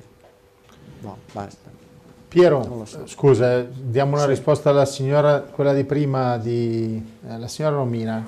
Sì, perché si, penso che si sia arrabbiata perché si scrive lipedema, non linfedema, il ah, mio è lipedema. Ah, lipe, lipedema. Ma eh. perché di solito... Poi è, dice non prendo la pillola... è l'infedema. Ma okay. no, io le ho detto sì. signora, se lei la prende, non, ecco, sa, per dare un giudizio... Ecco, e poi dice, eh, ho sì. anche l'acufene cronico. Eh sì, no, no aspetta, stiamo sul suo lipedema e, e, e, e boh. Signora, dolci, zuccheri, frutta, cereali, farinacei, se li scordi tutti quanti, visto che doveva perdere ancora un po' di chili, è tutto lì. Se non assume la pillola, ma la, devo sempre dare una, un parere in più, perché non sapendo, se uno mi avesse detto guardi che io non assumo la pillola, per cui non mi non prende in considerazione. Sapesse signora quante persone me li sono trovate ecco, che assumevano la pillola e la pillola era eh, responsabile di, ecco, di, diverse problematiche. Tra l'altro no, si è parlato anche adesso nelle persone che hanno presentato delle trombosi dopo l'assunzione, dopo l'assunzione dei vaccini, eh, persone che si è pensato che ci fosse una correlazione con la, la contemporanea assunzione della pillola anticoncezionale. Quindi signora, le ho detto, è a Palermo, utilizzi molto molto più pesce, utilizzi i legumi al posto dei cereali e non abbondi neanche con i grassi come l'olio, l'olio d'oliva extravergine. Dopodiché vediamo, certamente i, i bagni, i bagni nell'acqua appena sarà possibile eh, per la stagione e per l'apertura andare a fare bagni al mare e camminate nel mare possono, possono agevolare migliorare questa situazione. Però è questo. Poi vediamo, non è che uno schiocca le dita e si risolve il problema o che c'è una bacchetta magica.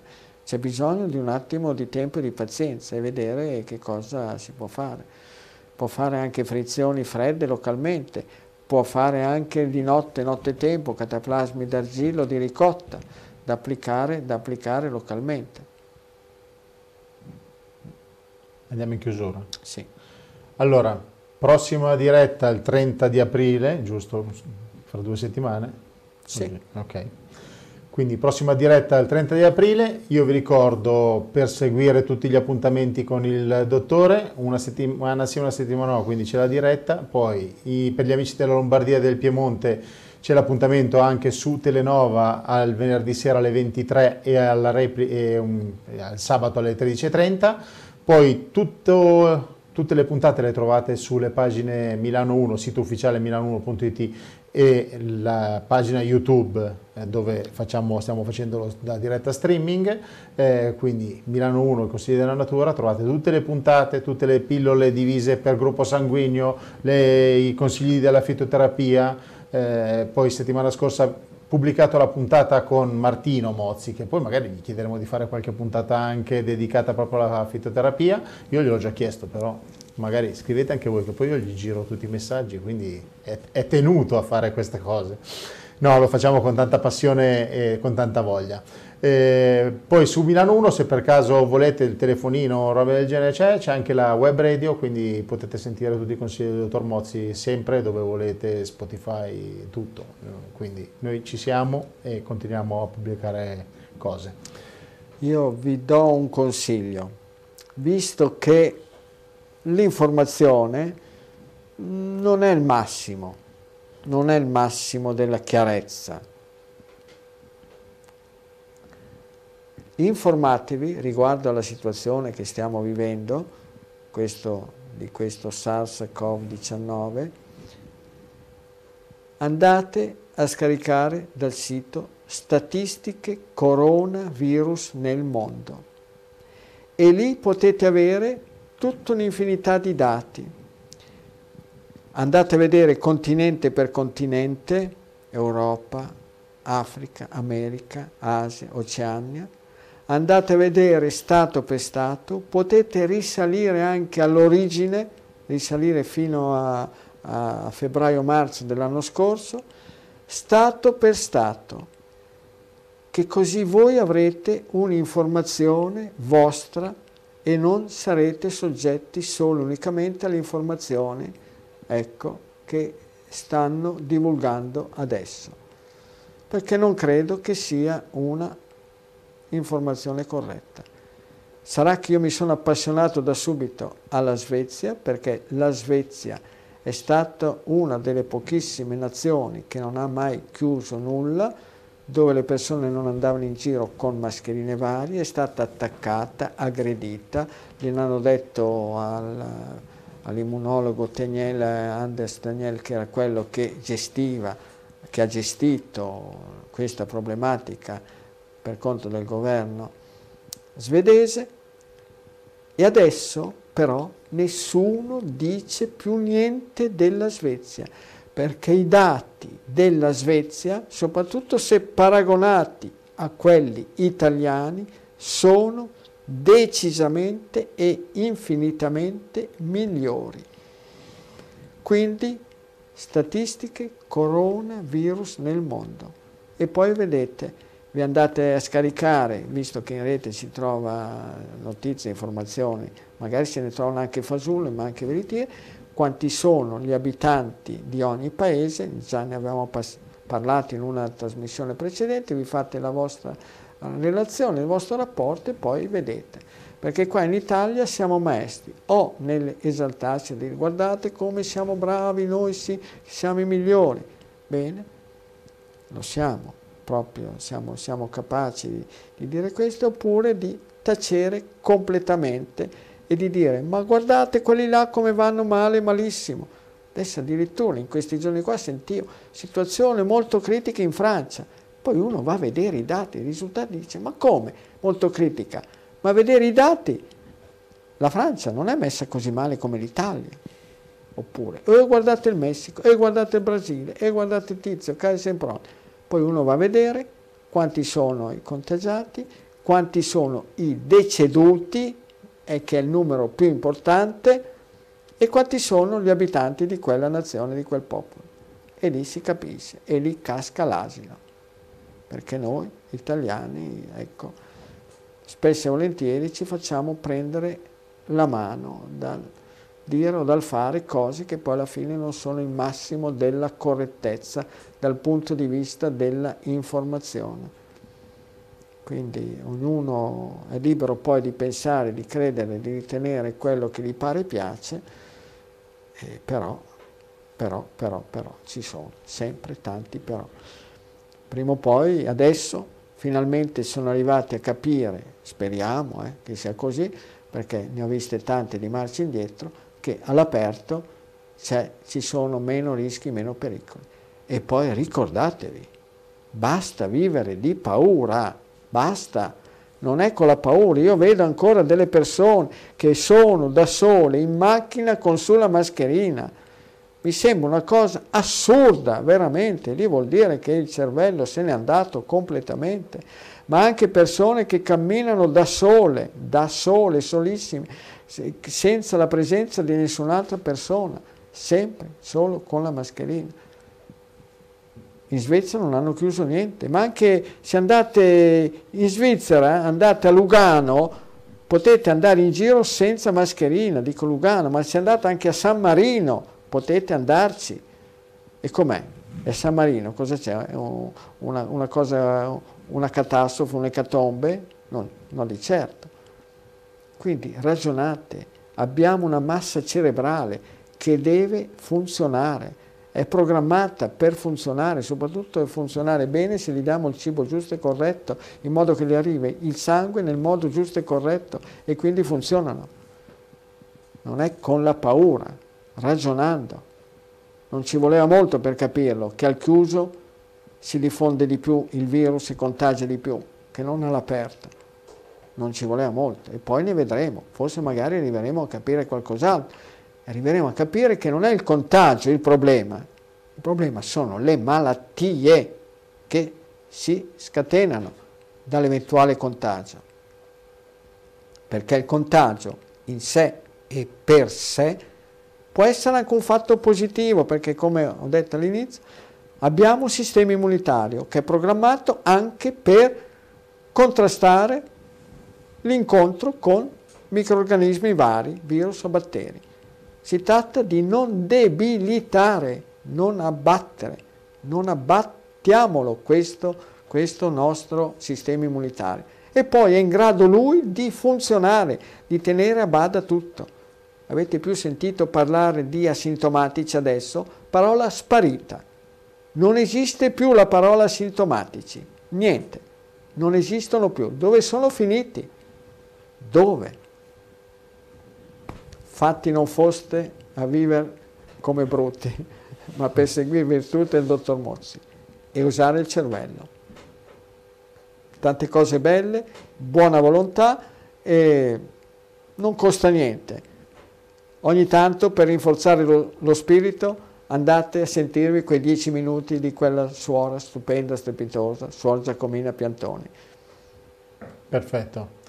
E come dice il dottore, non costa nulla neanche iscriversi alla pagina di Milano 1 di YouTube, non perché vogliamo dei soldi, ci mancherebbe altro, è gratuito, però in questo modo potete eh, ricevere l'avviso di quando ci sono le dirette. Quindi, siccome tanti chiedete, ma poi dite quando fate le dirette, no, lo diciamo, ok. Eh, sono tante le cose da fare, cerchiamo di farlo, però se automaticamente voi vi iscrivete, automaticamente trovate il messaggino sul vostro dispositivo con cui vi siete iscritti, che può essere il telefonino, il tablet, il computer, quello che scegliete, e vi arriva l'avviso di quando ci sarà la diretta, giusto per ricordare, solo per quello. Grazie a tutti, buona serata, ci vediamo il 30 con la prossima diretta. Tante cose belle a tutti quanti.